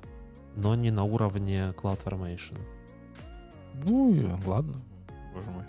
Зато теперь есть оба варианта. Вопрос в том, интересно, какие выдает плюшки, я так думаю, расшифровывается Elastic Container Service. по сравнению с каким-нибудь Kubernetes. Ну, Kubernetes же не может из коробки делать ни Blue Green, ни Canary. Ты с поверху ставишь всякие штуки, мы сегодня про них будем говорить. Например, Istio. Ну, Я вот Istio тебе Ты может... поговорил о своей любимой теме. Да, моя любимая тема. Если мы говорим про EKS, э, контейнер-сервис, у меня есть один класс- классный пример, вот зачем он реально нужен. А, а как э, Kubernetes называется? EKS через K. А контейнер? Это ECS. ECS, Вот, окей. ECS. ECS, окей. ECS. Ваше предположение, зач- зачем нужен такие сервисы, когда предлагают запускать контейнер? Кроме тех случаев, когда ты хочешь запустить супер-мини там сайт какой-нибудь, просто в контейнере запихнул, все. Может, подобажить что-нибудь? Kubernetes в контейнере поднять. Это Кати Кайнд из, опять же, Тарадара, Да, мы да, его да. посмотрим. Я сегодня это как раз читал, да. Нет, другой еще пример. Ну, накидывайте варианты, зачем может быть. Вот представьте, доп- допустим, окей, я приведу другой. Ты, сейчас вопрос задал, типа, а зачем нужны контейнеры? Вот такой. Нет, хорошо, при- на- накидываю чуть-чуть вводную. У меня уже есть Kubernetes сервис. Я уже использую Kubernetes. Окей. А, Мне может вдруг пригодиться Elastic Container Services. Зачем? Для миграции какой-нибудь с одной версии на другой? Максим, твой вариант? Что-нибудь развернуть в другом дата-центре, в который твой Kubernetes не имеет доступа. Ну, на самом деле, ваши варианты потенциально валидны, но того, что я знаю, и вот то, что меня впечатлило, это действительно очень крутая штука, когда у тебя непредсказуемые спайки по нагрузке. И э, скейлить Kubernetes ты не... Ну, что такое Kubernetes? По факту под капотом у тебя все равно виртуальная машина. Виртуалку ты за одну секунду не включишь. То, ну, включить ты, возможно, ее включишь. Что такое контейнер? Под капотом у тебя виртуальная машина. EKS и ECS уже тебе предлагают Но контейнеры запущенные, а не запущенные. Мгм. В этом вся фишка, разница. Если у тебя стоит Kubernetes, который тебе нужно мгновенно скелить, мгновенно, я говорю, там за, ну вот, в течение минуты тебе нужно принять, обработать всю нагрузку. Нагрузку Тогда достаточно ты большую. Выбрал Ты неправильный шедулер. Тогда тебе нужен Nomad. непредсказуемый. Стоп, стоп, стоп. Nomad? Номаду все равно нужно запущенная машина.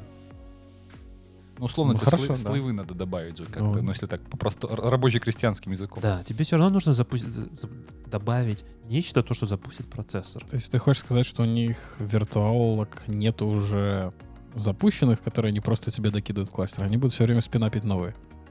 Нет, в том, что когда ты запускаешь контейнеры, ты уже запускаешь на горячую машину. Это я понял, я про Kubernetes. А когда ты запускаешь, э, скейлишь свой Kubernetes, то ты добавляешь новую тачку. То есть она провиженится в кластер. Это занимает время. Это время занимает там, ну, не секунду. И даже не минуту.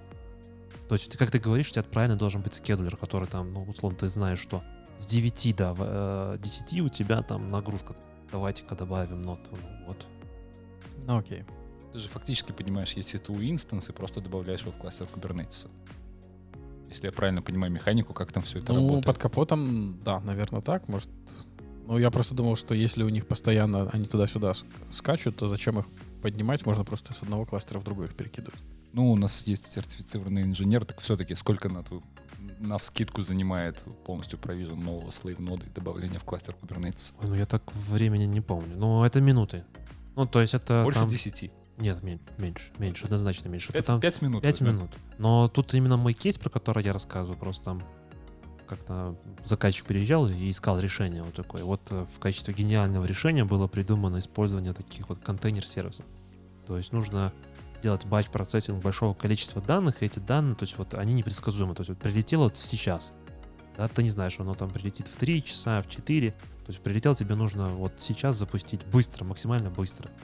Как на том же Номаде, когда нужно было запускать там миллион контейнеров для какого-то банка, помнишь? Тебе надо будет еще их связать, эти контейнеры, с твоим Kubernetes, чтобы они могли достучаться Нет, просто запустила, она, взяла данные, пошло процессить. А как в Номаде? Здесь то же самое. Тут использование твоего Kubernetes как постоянного приложения, а э, Elastic контейнер сервис, любого э, контейнер as a service ты используешь как просто ран твоих контейнеров, которые там ну, long, э, точнее, short-term life, да, в течение там какого-то времени запроцессили данные, выключились, все.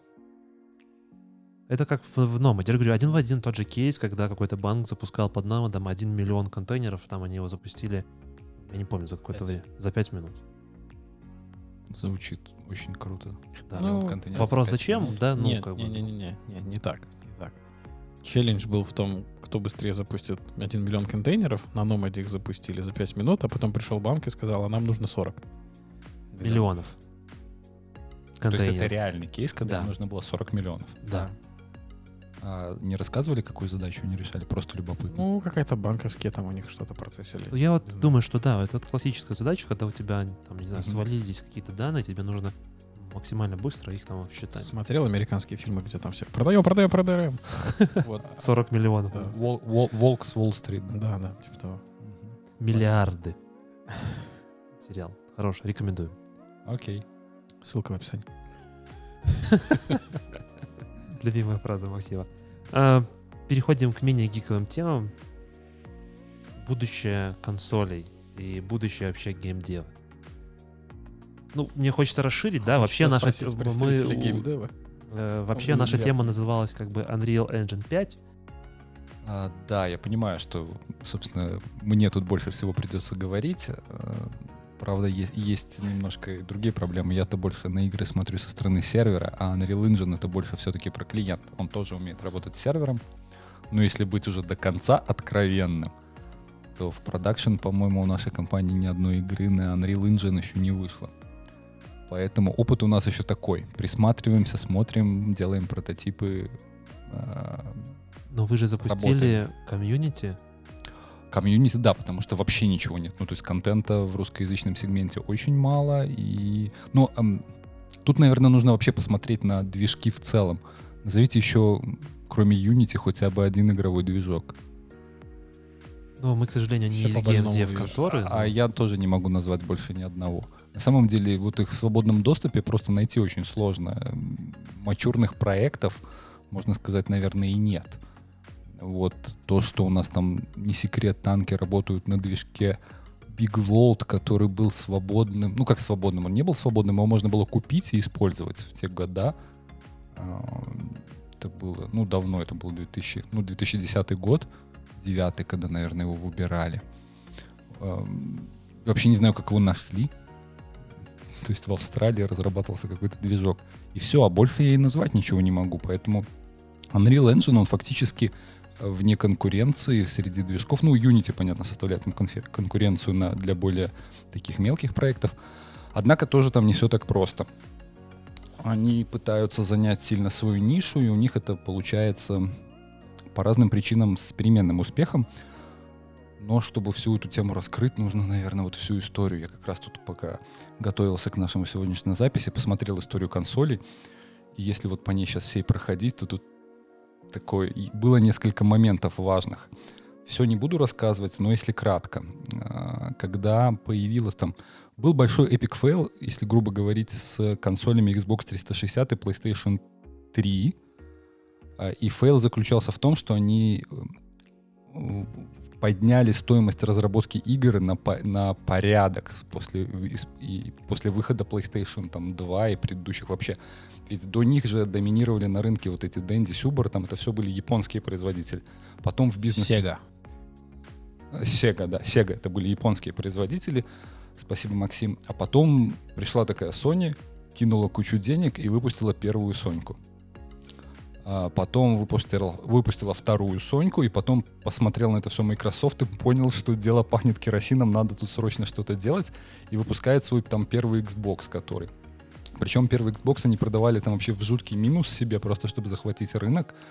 Вот. А потом, когда там, типа, тема шла такая, что скоро компьютеры сдохнут, играть будут все на, на приставках, выпускаются, собственно, PlayStation 3 и Xbox 360. И каждый хотел тянуть одеяло в свою сторону, и в итоге консоли получились очень непохожими на компьютеры и очень непохожими друг на друга. И стоимость разработки просто взлетела до небес, что полностью выкашивает рынок эм, среднесегментного геймдева. Остаются мастодонты, которые способны тратить бюджеты со- соизмеримые там с Голливудом на производство фильмов. И инди. Все, больше ничего как бы... То есть все, все почти выжигается, просто потому что нет возможности поддерживать такую разработку. И на самом деле это очень сильно ударило по геймдеву и по его качеству. очень много проектов просто не случаются теперь. И там статистика такая, что даже и, и крупных паблишеров это тоже подкашивает, потому что если ты вкладываешь очень много денег в проект, а он вдруг не выстреливает, ну, сколько таких проектов ты сможешь потянуть? Наверное, немного. Количество, вот, давайте простой тест. Ну, вот мы играем в игрушки. Сколько новых принципиально игр за последние три года вы можете назвать? Таких вот известных. Ну, то есть инди вычеркиваем, там, ладно, там что-то И варится. ремастеры вычеркиваем. Ну, конечно, я имею в виду новые тайтлы именно, да. Ремастеры, как бы, их много есть. А вот кроме ремастеров, и там, э, где там цифра 3, 4, 5, 6 и 7 в серии. Я- Сложный вопрос. Я не так вообще, чтобы сильно по играм загоняюсь, если честно. У меня, вот я расскажу про последний опыт на телефоне. У меня это надо как-то убить время, надо что-то скачать. Я скачиваю какую-то игрушку, 10 минут, и я такой, «Ах, херня какая-то. До, Уда- пер- удалить. до первого пейвола. Удалить. Нет, Не, смотрите, это вообще Серика, отдельная о, это Самурай Рай дважды, или как там правильно называется? а, Секира, по-моему, или Да, С- да. Сейка, Сейка как-то так. Да, ну да. да. есть такое. Ну, Ну, самом японские, японские вот э, они сейчас студии, они как-то что-то новое делают. А, Да, согласен. Так вот, э, ну, то есть, на самом деле, бизнес был очень сильно вот из-за этого подавлен. Но вот с PlayStation 4, собственно, Xbox One, они начали немножко исправляться. Консоль, ну, вообще, на самом деле, не секрет, уже же разрешен кроссплей наконец-то. Там ноу-хау, раньше такого вообще не было. Сейчас можно выпускать игру, и игроки Xbox и PlayStation могут играть вместе уже на одном сервере. Но это должна игра поддерживать, Да, по-моему. естественно, игра у тебя должна это поддержать. Ну, раньше вообще такого даже мыслить нельзя было, но вот Ну, уже... Слушай, раньше не было мысли о том, что под виндой запускать лин- линуксовые приложения, а сейчас, смотри, сегодня уже скоро гимп можно будет запускать под виндой. Раньше не было мысли, что можно пальцем в экран тыкать, что будет Ну, происходить. В общем, все идет к тому, что они снова становятся похожими. Я думаю, PlayStation 5 и Xbox продолжат эту тему. И вот эти вот все разговоры, что там ПК для игр мертвы, это, ну, только разговоры. Ну, согласен, конечно, да, доля ПК, она снижалась долгое время, хотя, по-моему, в 2019 году отметили, по-моему, 9% рост продаж. Я вот не помню цифру точно, но какую-то новость я такую читал, что ПК в- вроде чуть-чуть больше начали покупать опять. Ну, естественно, сильно тут ничего не поменяется, я думаю. А есть какие-то чемпионаты по именно играм на приставках? Ну, то есть, я знаю, что конечно, есть конечно. чемпионаты В, по... В России здесь не очень популярны. Ну, я качестве такого же... У меня есть плойка, да, наверное, для того, чтобы дать какую-то водную. Я не то, что сильно там фанат, сижу там ночью напролет играю, но мне в целом интересно э, гейм-индустрия, мне в целом интересно как бы игры. Вот я слушаю, там иногда смотрю новости, той же игромании. А, И на самом деле есть прям целые турниры, и по тем же файтингам, не по файтингам, а именно шутерам. Именно с, э, вот с пл- на PlayStation, на Xbox. Специально для этого выпускают отдельные контроллеры, чтобы более профессионально и точно играть. Я не знаю, как вам, мне шутеры на консоли всегда казались чем-то очень извращенным. Ну, на самом деле так и есть, мне кажется. Это время... Время. Ну, то есть, на самом Время, деле, время. э, это, ну, это дело привычки. Ну, смотри, как бы, если ты никогда не играл, пересесть, начать играть, это первое, что, когда я купил плойку, первое, что я начал гуглить, как играть на контроллере PlayStation в шутеры. А- ответ один. Играй. Умирай, Живи играй. Умирай, играй. Ну, и там реально чуваки играют не хуже. Ну, просто нужно время. Ну, то есть, если ты не родил, ну, как бы, если ты все время играл на а, этом самом, на Мышкой. мышке, то потом перейти, конечно, да, это много сложнее. Но есть чуваки, которые нормально играют, и вообще воп- вопросов нету. И есть реально турниры. Я хотел продолжение сказать. Ну, во-первых, э, Дим, вот есть этот э, Unreal Engine. В чем фишка вот этого пятого? Почему он так? Я как не спец вообще в движках. Для меня Unreal Engine это что-то типа для Unreal Tournament. Вот я знаю, раньше была такая игра, шутер. Ну, А. Un- Unreal Tournament была на Unreal Engine, все правильно. Ну вот у меня вот только одна прямая ассоциация. Это что-то схожее или что вообще подразумевает под собой движок? Ну, смотри, когда тебе нужно сделать игру, например, даже вот, ну, все, все игры сейчас уже как так или иначе есть какой-то онлайн, допустим, даже. Ну, то есть онлайн составляющая. То есть, ну, есть и офлайн полностью игры, но все равно там есть какие-то общения постоянно. То тебе нужно много частей здесь собрать вместе. Понятно, что тебе нужен сюжет, контент, арты, там, механики, геймплей, геймлуп, там вот все вот эти вещи. а еще нужно тебе банальные сетевые взаимодействия, как там общение там. Ну, если, ну, мне, наверное, проще рассказывать про а, все-таки онлайн-игры э, и вот эти сессионные, потому что мы там их больше сейчас занимаемся. Типичная сессионная игра состоит из меты. Это, ну, в танках это ангары, вот все вот эти кнопочки, которые ты нажимаешь. Из самой боевки непосредственно это типа бой, там, сражение. Я в танки тоже не играл ни разу. Ну, назови игру, в которую ты играл. Онлайн, сессионную, любую. Онлайн-сессионную? Ну, линейка, наверное, последняя была. Lineage. Ну, ну, Lineage это open world. Э, ну, в принципе, суть приблизительно та же. То есть, э, ну, то есть там только боевка, не, там она не сессионная, то есть она что ты постоянно там находишься. Вот, то есть, считай, ну, мета твоя, это когда ты там создаешь персонажа, там все вот это вот делаешь, а уже боевка, это вот когда ты по миру бегаешь там, и там жиран захватываешь или что там в линейке делаешь, я уже не помню, тоже когда ты играл. Вот. И, и, собственно, а в сессионных играх есть этот геймлуп, так называется. Это кор-механика, которая должна затягивать и интересовать игрока. Вот, и там, ну, это уже геймдизайн, плавно переходим. А, вот. И, собственно, возвращаясь к тому вопросу, для чего нужны движки. Разработчики игр хотят делать только игру. Они не хотят заботиться об интеграции с PlayStation, с Xbox, с там ПК, там, заботиться о сетевых там протоколах. Ну как, они хотят упрощать. Это как, как фреймворки своего рода для там программирования других вещей. То есть они упрощают много вещей, а ты делаешь игру. Правильное слово, действительно, Дима сказал, это фреймворки. Это как .NET MVC или как миллиард э, фреймворков под JavaScript. Ты, это уровень абстракции, слой, который тебе позволяет не думать о том, как там условно объект э, движется, да, у тебя есть некая библиотека разрушения, например, да? Ну, как я понимаю, я, я, не, я не разбираюсь, но да, это, это как мое видение.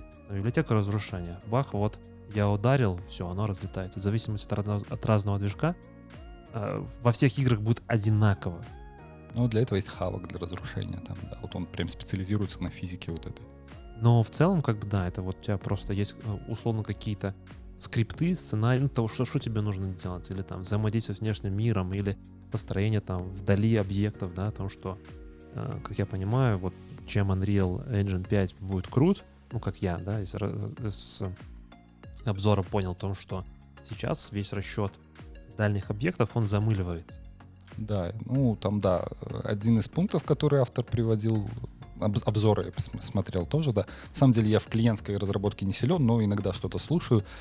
Есть проблема, что многие объекты там они используют ЦПУ для расчета, и там часть расчетов они переносят на видеокарту наконец-то для расчета этих дальних объектов. Да, то есть все объекты, которые находятся вдали, то, что ты видишь, ну, там, не знаю, выбежал в город, да, в городе там Cyberpunk, который выйдет э, в сентябре.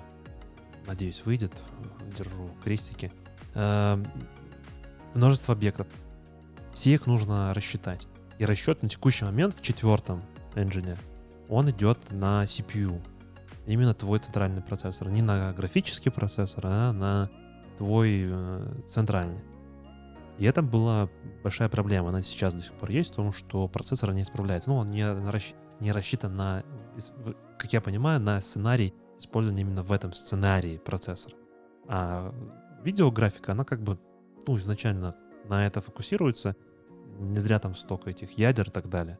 И, соответственно, в, в пятом engine расчет будет значительно быстрее, потому что это все можно будет переносить на графическое ядро в том числе. Ну, на самом деле, там, да, разработчики очень сильно бьются с производительностью для игрока. Там миллионы вопросов, когда слушаешь, возникает оптимизации, триков, потому что постоянно, постоянно там битва за каждый FPS идет. Ну окей, как бы еще вот из обзора того же этого engine я понял, что Epic Games сейчас его разрабатывает. Ну, вообще, да, это их основной вообще-то продукт всегда был. Это у них потом уже появился там Epic Store и все остальное. А Unreal Engine — это то, что они давным-давно разрабатывают. Не будет ли так, как, э, ну, опять же, тот же автор говорит о том, что все остальные, э, практически все остальные движки геймовые, они как бы, ну, просят достаточно много денег если ты зарабатываешь, то будь добр, там больше трех тысяч долларов зарабатываешь с игры, то давай там 10% условно отваливай мне за каждую продажу. Ну да, это естественно, они же должны как-то зарабатывать. Ну вот ты, я сейчас, ты сейчас назвал монетизационную политику как раз Unreal Engine предыдущую, они же ее сейчас меняют. Да, так вот я про это хочу как подвести, какая будет дальнейшая. И из того, что я услышал, что если ты зарабатываешь меньше, чем миллион долларов с игры, то бесплатно.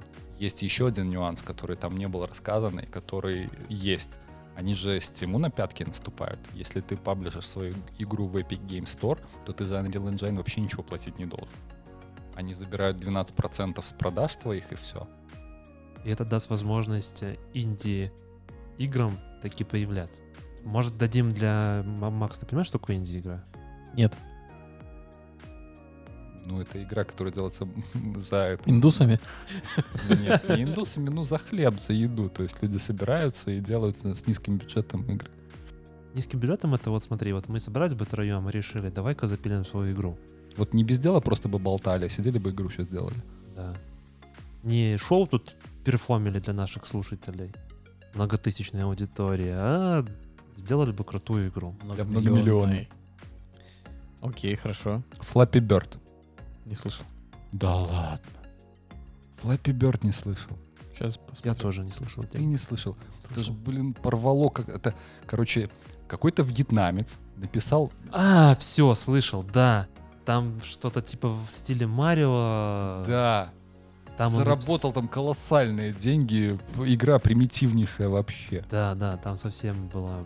Все с ума по ней сходили, ну месяц где-то. Так суть в том, что игра создана небольшим усилием, или суть в том, что она... Без бюджета. Вот как бюджета. если ты пришел бы в кинематограф, да, ты захотел бы снять Куда? Кинематограф. кинематограф. Ну, Ты про такое слышал? Ну, это знаешь, как если фильм Не проваливается в порно кинематограф. Максим, я знаю, твоя любимая тема, но тем не менее, в какой-нибудь кинематограф. Синематограф. Синематограф. Ну вот, какая-то там, да, похожа на Да, Марио. да, да, да, да, м- Да, максимально это она. Смысл в том, что все, вот э, там Дима начал говорить, о том, что есть большое количество игровых студий, э, это как, как студии, которые производят фильмы. Их тоже на самом деле немного, да? Наверняка ты слышал Дисней. Нет, про студии, которые производят игры, я знаю. Э, Фильмы. Фильмы. Ну, Фильмы. Фильмы тоже. Ну, студии есть тоже, но есть множество проектов, они могут, да, то есть игру на самом деле, если у тебя есть крутой, ну, условно, сценарий, ну, но тебе нужно еще также там потом вкладываться в покупку движка, все вот это вот, и сейчас условия для того, чтобы твой проект таки стартанул, оно очень сложно. И, как я понимаю, Epic Games своими попытками, во-первых, вот нового engine, во-вторых, политикой своего стора, Как инвесторы в стартап. Э, Нет, как э, создание конкуренции. Да, на самом деле они создают неплохую конкуренцию. Возвращаясь еще к разработке, в Unreal уже есть, ну, давно уже довольно есть такое понятие, как программирование блюпринтами. То есть тебе не нужно даже код писать, чтобы сделать какую-то игру или прототип. Ну, чтобы вы понимали, насколько оно упрощает жизнь ну, с разработки. То есть геймдизайнеры могут вообще не, не- не писать код и протестировать какую-то идею, например, на играбельность. Вот, это одно. И второе, там вот в обзоре приставок я смотрел такую, есть проблема, что вот из того, что я раньше говорил про стоимость разработки, получилась такая ситуация, что у всех крупных разработчиков и издателей, у них есть движки свои. Все там всякие инди-девелоперы, им вполне устраивает Unity, который больше подходит для мобильных девайсов, проще, возможно, и проще вникать и разбираться. И у Unreal сейчас такая непонятная ситуация. То есть они вроде как бы крутой продукт сделали, большую рыбу на него поймать не могут. Ну вот, наверное, только Fortnite там, наверное, у них там успешный выстрел. По-моему, что они на Unreal Engine. Ну, я не знаю. Не уверен сейчас на 100%, надо проверить. Но, по-моему, Fortnite на Unreal Engine сделан. Вот он там выстрелил. И они как Ну, бы... Но это же их же сама разработка. Ты, наверное, говоришь, выстрелил бы с точки зрения, если бы Epic Games продали бы кому-то на большую, не знаю, там, типа Assassin's Creed э, Ubisoft выпустила под Unreal Engine. Ну Тогда бы да. это выстрелило бы. То есть они бы продали бы свой движок, который, условно, игра разработана под их движком и заработал. Да, да, да. То есть они хотят вот, наверное, наверное туда пролезть. Вот. На четвертом, да. Unreal. Вот. Fortnite на Unreal, да. А это они сами, а, сами эпики сделали, да? Night это Epic Games основной. Это на самом деле то, почему теперь я о них знаю. Э, Я понял. Ну, я И не знаю, почему, мне немножко- кажется, почему они вообще от- начали выпускать свой стор? Они заработали такие не слабо бабла на этом, и теперь они могут, э, ну, скажем так, у них есть теперь буферы, и они не, скажем так, не сидят на лаврах, типа мы такие крутые, Fortnite, там столько бабла, там мы срубили, мы молодцы, построили себе виллы, купили, я не знаю, там Бентли. Они продолжают дальше как-то вливать это деньги в разработку того же engine пятого, в создание своего стора, такие, ну, директор их, не по-моему, да, ведет эту политику против Стима. Мне кажется, это очень, ну, с какой-то стороны очень похвально. Э, Нет, на самом деле, да. Но просто я них знаю еще гораздо до Fortnite, поскольку Ну, все-таки наш конкурент, да. Вот. Э, ну, Я их, да, уважаю за это. Молодцы ребята, очень хорошо делают. Если говорить вот там про будущее относительно геймдева, вот, скажем так, мы живем сейчас на пороге, когда выйдут новые приставки, PS5, Xbox, как они правильно себя называют? Scorpio, VR сейчас набирает популярность. вот это очень холиварная тема, насколько она популярна. Я хотел задать вопрос про то, что Google выпустила свою стадию, а, PlayStation тоже имеет а, относительно подписка не на Беларуси, но, насколько я знаю, там на других территориях можно, в принципе, с любого устройства тоже играть. GeForce не так давно выпустила свою тоже онлайн, то есть можно, условно, себе хороший интернет, ты можешь а, зайти и начинать играть, условно, с любого устройства. Это как Netflix. То же самое. Тебе не нужно ходить покупать диски каждый раз. Ты подписку один раз оформил и смотри, потребляй контент также с играми. Будет ли так же? Не получится ли так, что консоли э, ну, исчезнут относительно? Останется вот как э, стадия продается как? Э, Продается, насколько я помню, джойстик тебе просто продают, и все. Или, может, какую-то таблетку к телеку, что-то типа хромиума. Но если вы хотите мой короткий ответ, я считаю, что нет, не будет. Или нет, не будет в течение ближайших 10 лет. Нет, не будет в ближайшие 10 лет. Это время, конечно, покажет. Не исключено, что проекты типа Stadia займут свою нишу, но пока, к сожалению, не видно ни одного технической, технической вообще не видно возможности, чтобы он получил массовое распространение. Все-таки, во-первых, экономика. Там, ну, я не знаю, как, как нужно построить этот бизнес, чтобы это было экономически целесообразно, потому что э, переносить все эти вычисления. Ну, представляете себе геймерский компьютерский сет- компьютер, ну, сетап геймерский. Сколько он стоит, сколько там вычислительной мощности, чтобы красивую картинку показывать. Но если 4К 60 кадров, то это, ну, мое мнение, не менее 2000 долларов. Вот ты сказал 4К 60 кадров, тогда дороже. А вот, потому что все там 27-дюймовые мониторы, они в основном сейчас 2, 2500 э, там на сколько-то точек, то есть не 4К, а не 2К условно разрешение. Мгм. Есть 4К, но там монитор уже стоит типа тысячи две сразу. Вот, ну то есть, но подожди, я про другое. Я про то, что, допустим, ну хорошо, возьмем даже те же 2000. Пускай мы сможем это массово удешевить и довести до 1000. То есть э, обсчет одной игры, допустим, нам стоит 1000 долларов. Э, ну, блин, ну, конечно, промежуток времени надо взять какой-то, да. Все равно, сколько должна стоить подписка, чтобы это имело экономическую целесообразность, это первая проблема. Вторая проблема — это, конечно, интернет. Пока геймеры выбирают себе мониторы с, по времени отклика и там мышки, чтобы они там максимально были быстрые, ну а о каком вообще стриме картинки можно говорить с такой скоростью? Ну, если ты говоришь, наверное, про шультеры, то вообще смысла нет. Да, я согласен. Но если мы говорим про какие-то... Если мы говорим про веселую ферму, да, на стадии Нет, она ну не будет про фермы, вопросов. я не знаю, там про... Ходилки-бразилки. А, да, ходилки-бродилки. а, Last of Us, например, да, что-то в таком духе. Но это ж не... Ну, которого там скоро будет выходить. Или... Ну, там все равно есть перестрелки. Есть, но ты... Зачем тебе нужны миллисекунды? Ну там, да, там не нужны, согласен. Тебе же нужны миллисекунды, и отклик этот большой. Сколько 5G гарантирует отклик? 10 миллисекунд? Но ты, да, сейчас ты подводишь к тому, что когда 5G появится, можно вообще про это все забыть, и у нас там будет прям мега-супер. Можно круто. начинать думать. Начинаю думать, в каком Так, году э, она появится у нас. Я на Ну, самом деле уже думаю, тестируют, что... Welcome и МТС у нас уже тестирует. И Окей. есть уже на Ну, это будет хорошо, будет там в, 22-й. в центре города. 22 я думаю, год по всему Минску точно будет. А у- Если- А у меня в деревне до сих пор нет интернета. Если все вышки не спалят, потому что они распространяют одну болезнь, которую нельзя назвать, то скоро будет. Почему нет? Ну и тогда с откликом проблем не должно быть. Ну, вообще, пользуясь случаем, могу еще прорекламировать один стартап, который мой знакомый делает. Эм, эм, Воу-воу-воу, непроплаченная реклама. Непроплаченная реклама, На но, многомиллионную аудиторию. Ну, но я думаю, будет интересно. Они придумали прикольную идею. Проект называется Drova Play Everywhere.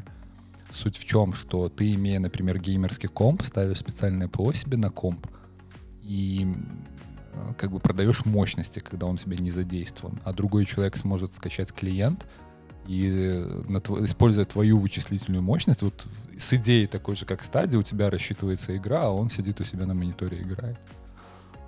Ну и тут, собственно, если так случилось, что вы живете в одном подъезде, то ты получаешь там очень быструю скорость. Там типа P2P все дела эти есть. Ну, вот прикольная тема. Ну, они, конечно, вряд ли развернутся в серьезный бизнес, но иде- может, идея прикольная. кому-нибудь. Ну, это, наверное, их цель, да. Основная всех стартапов. Ну и что же нам использовать, когда мы запускаем стартап? Я предлагаю посмотреть в Technology Radar 22 выпуска. Обсудили, мне кажется, уже все, что можно было на сегодня обсудить. Кроме игрушек любимых. А Оставим на следующий раз. это пойдет в не технический какой-нибудь. Так и патроном пойдет. Да, это пойдет патроном. А, давайте к Technology Радару. Он вышел буквально, как я понимаю, на этой неделе. Давайте сначала разберемся вообще, что такое Technology Radar. Кто его выпускает, почему ему можно доверять. Ну, выпускает его такая фирма, как Saltworks, если я правильно произношу. А, возможно, многие не слышали, возможно, многие слышали. Они занимаются консалтингом IT-услуг по всему миру. И в числе их главных представителей Мартин Фаулер находится. Если вы не знаете, кто такой Мартин Фаулер, то Витя знает, кто такой Мартин Фаулер. Я думаю, что если вы не знаете, кто такой Мартин Фаулер, приходите к нам в чатик, и мы попробуем вам рассказать. Либо же э, у нас заготовлено на одной из следующих наших сессий разбор статьи Мартина Фаулера, и я предлагаю тогда, наверное, в том выпуске, может, это будет следующий, восьмой или в девятом, мы детально расскажем, почему Мартину Фаулеру стоит доверять. Но если очень коротко, то это один из достаточно больших мастодонтов по вообще развитию IT как технологии. Ну, не с точки зрения того, что он там придумал языки какие-то, еще что-то, а именно такие научные подходы, паттерны. Но сам он девелопер. Да, он разработчик. Он себя сейчас называет, он именно scientist, компьютер-сайентист. Он ученый. Уже ученый. Да, у него было написано, если загуглить Мартин Фаулер, то там написано public speaker, но при этом выяснилось, что ему уже настолько надоело public спикать, что на Vox Day он сказал, что извините, ребята, я к вам не поеду, потому что я хочу как можно больше отойти от выступлений. Поэтому, возможно, его статьи — это единственное, что мы сможем прочитать и посмотреть только видеозаписи в YouTube его предыдущих выступлений. Что тоже, не, мне кажется, немало. И там основной-то смысл. Ну и внести свои часы просмотра контента с экрана в эти 34 года, которые британцы предрекают каждому из нас. Ну, если еще немножко о цифрах, то я слышал, что Мартин Фаулер просит 30 тысяч долларов за свое выступление. Я слышал 50. Каждый Слушайте, ну до. Филиппа Киркорова он еще не дотягивает. Ну, Ну, Филика-то, наверное, 90 минут танцевал бы, прыгал, а он получасовой 45. доклад 45. Ну ладно. Близко, да? ну, Филика-то одно и то же постоянно. А у него каждый раз новое. Ладно, окей, поехали. Technology Radar делится на 4 категории. Что такое вообще технология радар? Я бы еще перед тем, как мы перейдем, небольшое, или может потом лучше, предостережение. Я вот когда вчера читал этот технологический радар, мне такая мысль посетила. Вы знаете, это как технологический Инстаграм. Он тебя депрессует. Почему? Потому ты что- много чего не знаешь? Нет, потому что ты видишь, как должно быть, и видишь, как у тебя есть. И ты, знаешь, смотришь, как глянцевый журнал, листаешь, как, типа, все должно быть в мире IT офигенно, а потом приходишь и смотришь, как у тебя есть, и думаешь, блин, где-то мы свернули не туда. Но зато есть возможность посмотреть, что ты свернул не туда, понимаешь? И, возможно, понять то, что у тебя есть некий технический долг. Да, согласен. Именно это потом меня успокаивает. Ты понимаешь, что как бы, если ты знаешь проблему, как минимум, Хуже- это, это Хуже было бы, если ты совсем не знал, что ты думал, что у тебя идеально, а так ты смотришь на другое, смотришь, что рекомендуют, и как бы выстраиваешь свою политику на развитие дальше. Абсолютно с тобой согласен. То есть, ну, момент депрессии тут есть. А так, да, очень полезное чтиво, мне очень понравилось. Переходим к разделу. Так я все-таки мы не раскрыли. Technology Radar делает Sotworks компания. Какой мы еще отчет рассматривали? Все не могу вспомнить название. Еще был э, отчет именно по Dora, Дора. как- DevOps Research. По DevOps просто, там просто DevOps. Вот так, э, Дима, вот ты еще его не читал. Там вот именно как должно быть, как должно быть именно. Здесь тебе типа рекомендуем, да, какие технологии присмотреться, какие внедрять. А там вот именно как ты должен еще и перформить при этом, чтобы тебя называли элитным товарищем. И там есть еще специально в конце «Самое слабое, самое слабое». Нет. Тут уже песни пошли. русскоязычной версии только может. Так вот, Technology Radar делится на четыре категории. Это, ну, собственно, техники, тулы, э, языки, фреймворки и платформы. Эм, Ну, я бы, наверное, начал бы с техник. Мне кажется, мне кажется, техники это как раз-таки самый такой фундаментально интересный раздел. Да. Я бы еще сказал, что там есть четыре категории. Ну да, на самом деле радар, он, если объедините все четыре категории, он собой представляет реально радар, а, внутри которого находится Adopt. Это то, что они крайне рекомендуют, чтобы у вас это уже было, а если у вас этого еще нету, то нужно уже бежать и внедрять. Потом на следующем уровне круга радара есть реал, это то, что рекомендуется уже сейчас пробовать, смотреть и планировать, что будущие продукты будут выходить с этими технологиями. То есть, если вы стартуете уже что-то сейчас, то от реал уже можно пробовать. И как бы потенциально к выходу оно уже будет достаточно хорошее. Assess это то, что стоит посмотреть, поиграться, провести потенциально некое POC, подумать, насколько это повлияет на ваш бизнес и, возможно, улучшит его или не улучшит, возможно, что где-то выиграет, не выиграет и так далее. Насколько тонкая дрань. дрань. Дрань. Насколько тонкая грань между Assess и Trial. Я думаю, что здесь это как грань между тем, насколько мачур продукт. Точно так же, почему триал и адопт. Мне кажется, все очень такое разграниченное. Ну, Adopt это понятно, тебе сказали, бери, Делай. бери ешь, там, внедряй. Assess типа, ну, присмотрись. Ну, на самом деле, мне кажется, что на каждую эту штуку можно рисовать свой круг. И, ну, если вот мы посмотрим на сам радар тот же, да, то тот-то какие-то цифры ближе к центру, что-то дальше. Может быть, есть в этом тоже логика. Вот этого я не знаю. И какая грань там вот между ассессом и триалом, например, я тоже не знаю. Я знаю, что в целом то, что вот триал ты уже должен условно начинать имплементировать и смотреть, как оно повлияет. А ассесс сходи попробуй. Попробуй, посмотри, может быть, это э, неплохо зайдет э, на разработку твоих приложений.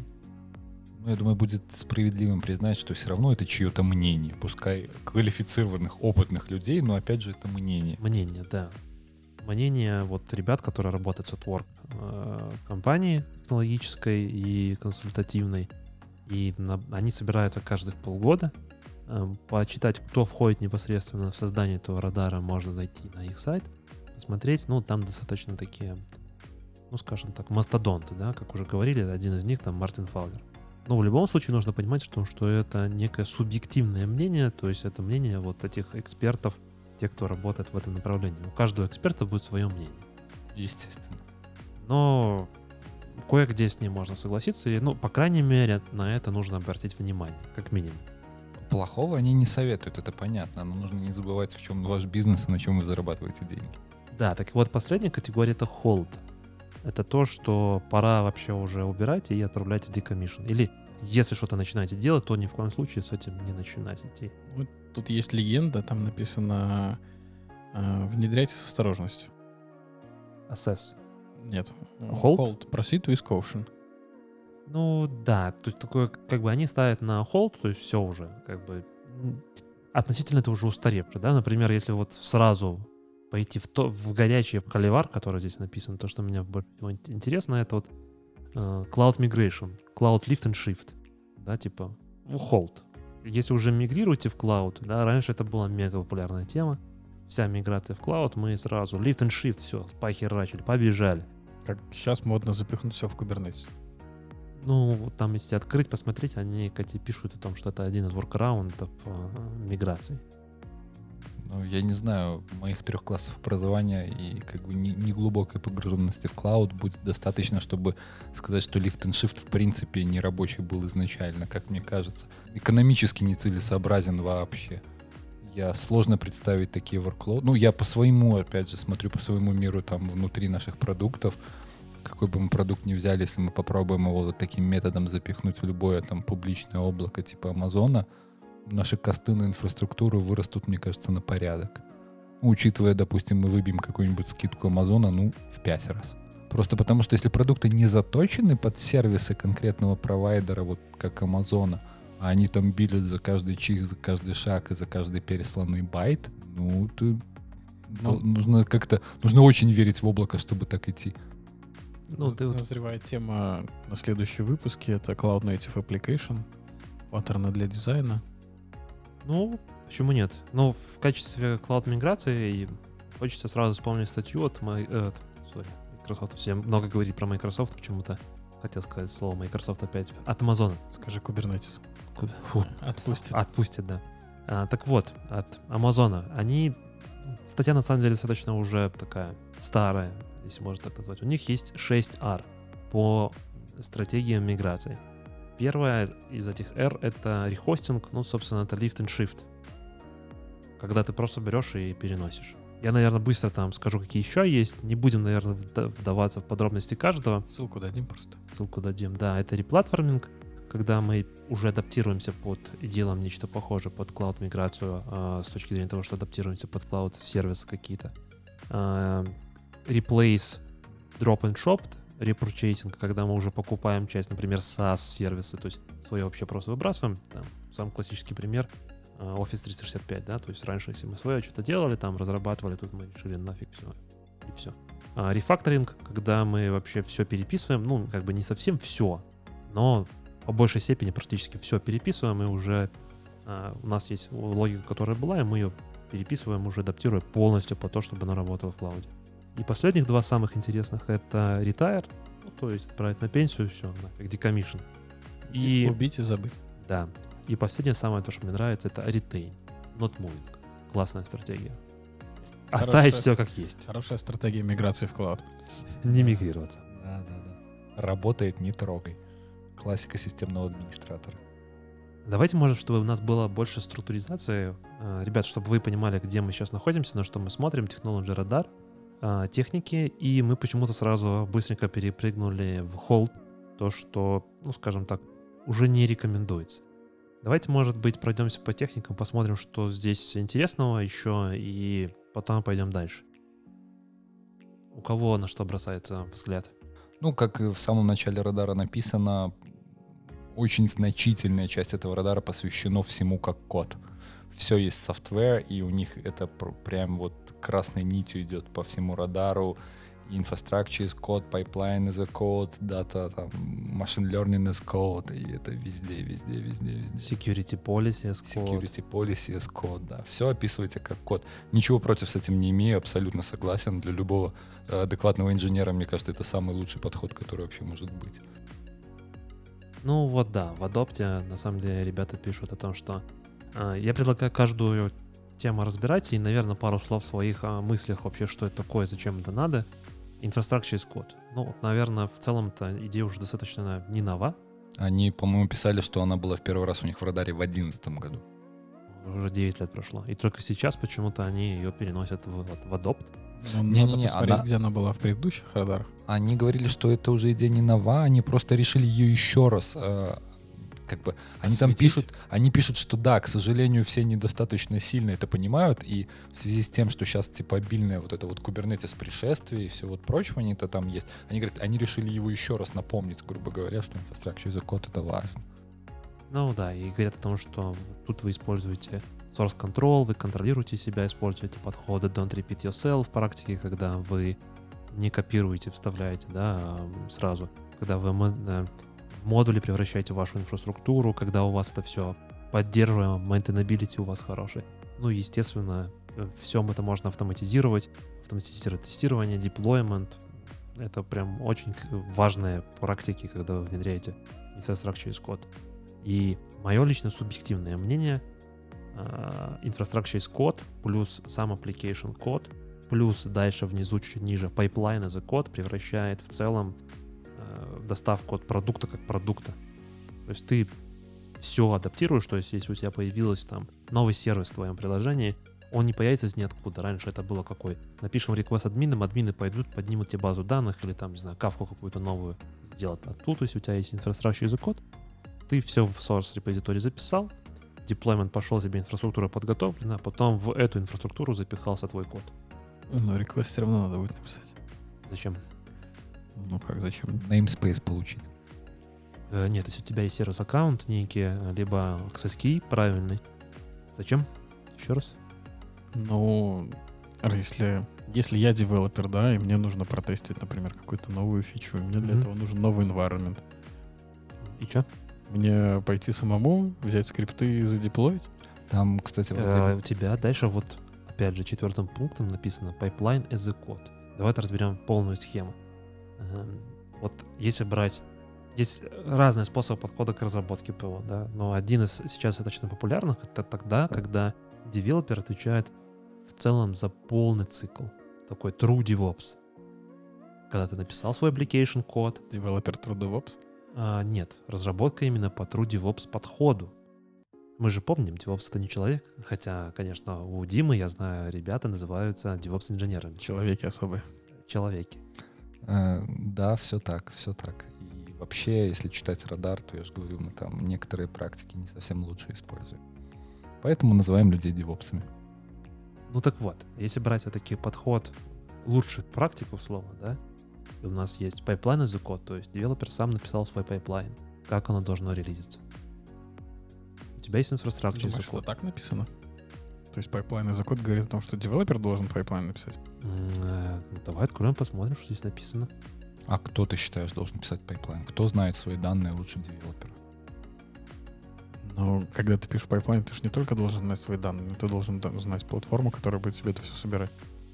Вообще, если весь радар посмотреть, там есть прикольные решения для этого. И дец- децентрализация данных, и pipeline ы. Децентрализация — это если не красная нить, которая проходит через радар, да, как с s Желтенькая. приставка, то это тоже, да, она там везде. Да, да, да, да. Децентрализация Вот, то есть- авторизаций. То есть, Мгм. когда вот ты на все это смотришь в scope, да, на самом деле, может быть, сейчас э, и в текущий продукт вн- внедрить сложно, но если вот картинку попробовать собрать всю, то выглядит интересно на самом деле. Ты же просто можешь объявлять, где твои какие данные, а pipeline ы могут быть, кстати, я не уверен, что pipeline ы всегда живут именно с продуктом.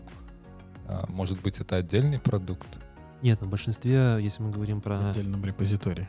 Э, Нет, ну, смотрите, да, вот мы на DevOps Минске, который прошел вот на, в эту среду, 20 мая, мы рассматривали Azure и Azure DevOps, и мы там немножко с вами спорили о том, что такое Azure, Azure DevOps, точнее. Azure DevOps — это комбайн инструментов для подготовки э, delivery, CI-CD инструмента отчасти. Входит как один из сервисов в Azure DevOps. И я там, говорил, генерил идею, как как вопросы на квиз, э, о том, что а что же является аналогом? Ну, на моем мнении, на момент, это опять же мое исключительно субъективное мнение, это GitLab. В GitLab ты просто положил YAML файл, не обязательно о том, что у тебя вся логика pipeline а находится в этом, но стартовая точка находится именно в этом репозитории. Ты объявляешь, какие у тебя есть данные. Фактически publish ишь какой-то интерфейс. Ну, можно, но ты, как бы, мне кажется, логичнее, чтобы у тебя все приложение находилось в одном месте. Да, так все правильно. Приложение остается твое. Просто pipeline ы вот именно данных. Ну, я вот сейчас просто... Данных про какие данные ты говоришь? Вот, Приложение? Вот, вот, хороший вопрос мы начали. Мы начнем прояснять, а что же такое данные. Одни данные нужны самому приложению, и приложение генерирует какие-то данные, которые могут использоваться каким-то другим приложением. Давайте определим здесь pipeline. А, Для меня pipeline это, Это вот. Это для меня. логика того, как э, мы доставляем мое приложение. И когда я deliver ю его, да, вот, ну, вот, при- вот в С момента, как ты за commit ил, до момента, А, как оно ушло в production. Все, все, все, все. Да, сорян, я немножко не туда пошел. Если мы говорим о pipeline ах доставки самого приложения, тут полностью согласен. Абсолютно никаких противоречий у меня нет. Я просто подумал дальше немного про pipeline ы самих данных, когда мы делаем потом всякие BI, имейли на них, все вот это вот. А, не, ну я это, уже это- пошел немножко дальше в радар. да. Не, давайте по последовательнее. И вот мое мнение, да, вот этот S-код дальше делает эту всю децентрализацию, когда у тебя твой девелопер пишет свой микросервис, а вот тут они пишут о том, что появляются микрофронтенды, микросервисы, децентрализация аутентификации и прочее, прочее, прочее. И твой, твой продукт начинает э, превращаться в большое количество маленьких-маленьких модулей. У меня тут вопрос не во что превращается продукт, а во что превращается человек. Получается, нужны будут амбидекстеры, которые могут помимо того, что написать полностью продукт, еще и полностью весь путь его Нет, от человек не до- должен писать будет продукт. Человек должен будет писать маленький модуль. Но он, да, действительно должен будет обладать бэкграундом того, чтобы...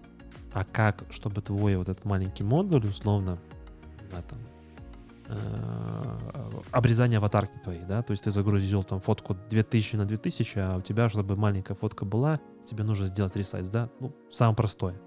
Потенциально это в отдельный микросервис работа с картинками. Ты должен как разработчик, как девелопер, как инженер, софтвер-инженер, ты должен написать эту логику, и ты должен понять, как она будет работать. Это не то, что вот я написал код, а как он там запустится. Понимаешь, э, проблема все равно остается. Почему там тот же докер появился? Э, С целью того, что на моей машине работает, то, что у вас там не работает, это как бы меня не волнует. А Так DevOps появился. Так, э, так и контейнеры появились. Это один из основных мотиваторов был. И вот чтобы эту проблему таки добить до конца, забить последнюю, последний гвоздь у гроба, то, что ты сам, как разработчик, как инженер, должен довести до того, чтобы твой маленький модуль заработал для всех, для конечных пользователей. Ну, захотят ли этим разработчики заниматься? Или разработчики хотят только Не захотят вон из профессии. Ну, на самом деле, проблему ты очень хорошую обозначил, и она, опять же, и с философскими корнями уходит в том, что действительно, если вы хотите идти там в облака, использовать все современные технологии, первое, что вам нужно переформатировать, это, скорее всего, вашу разработку и подход к разработке, потому что ну, такое сопротивление встречается довольно часто, я его сам вижу. Сейчас мы говорим про разработку, не про доставку. А, Ну- И, кстати, а, адресуя вот немножко к твоей проблеме, там в радаре есть еще такая техника Platform Engineering Product Teams. Это Мгм. вот как раз-таки очень сильно меня эта тема заинтересовала, потому что, ну, как э, там, использовать отдельные команды девопсов считается очень плохой практикой, это понятно, девопсы должны быть там часть команды, там вот эти agile team, которые все, все техники закрывает, да. Давайте назовем их по-другому просто. Не, ну, Нет, я думаю, что Дима идет немножко в другую сторону. Да, я подвожу к этой, к этой практике, что если мы там вспомним эту книжку «Проект Феникс», что у нас есть команды, которые закрывают... все- то есть одна команда, где специалисты разных вещей, а мы не, мы не собираем команду с, одни- с с одной специальностью, а команда с разными специальностями, которая умеет все делать, но, естественно, учитывая количество современных технологий и знаний, ну, то есть невозможно собрать команду, которая знает все. Знания в любом случае начинают там во многих инфраструктурных вещах особенно проседать.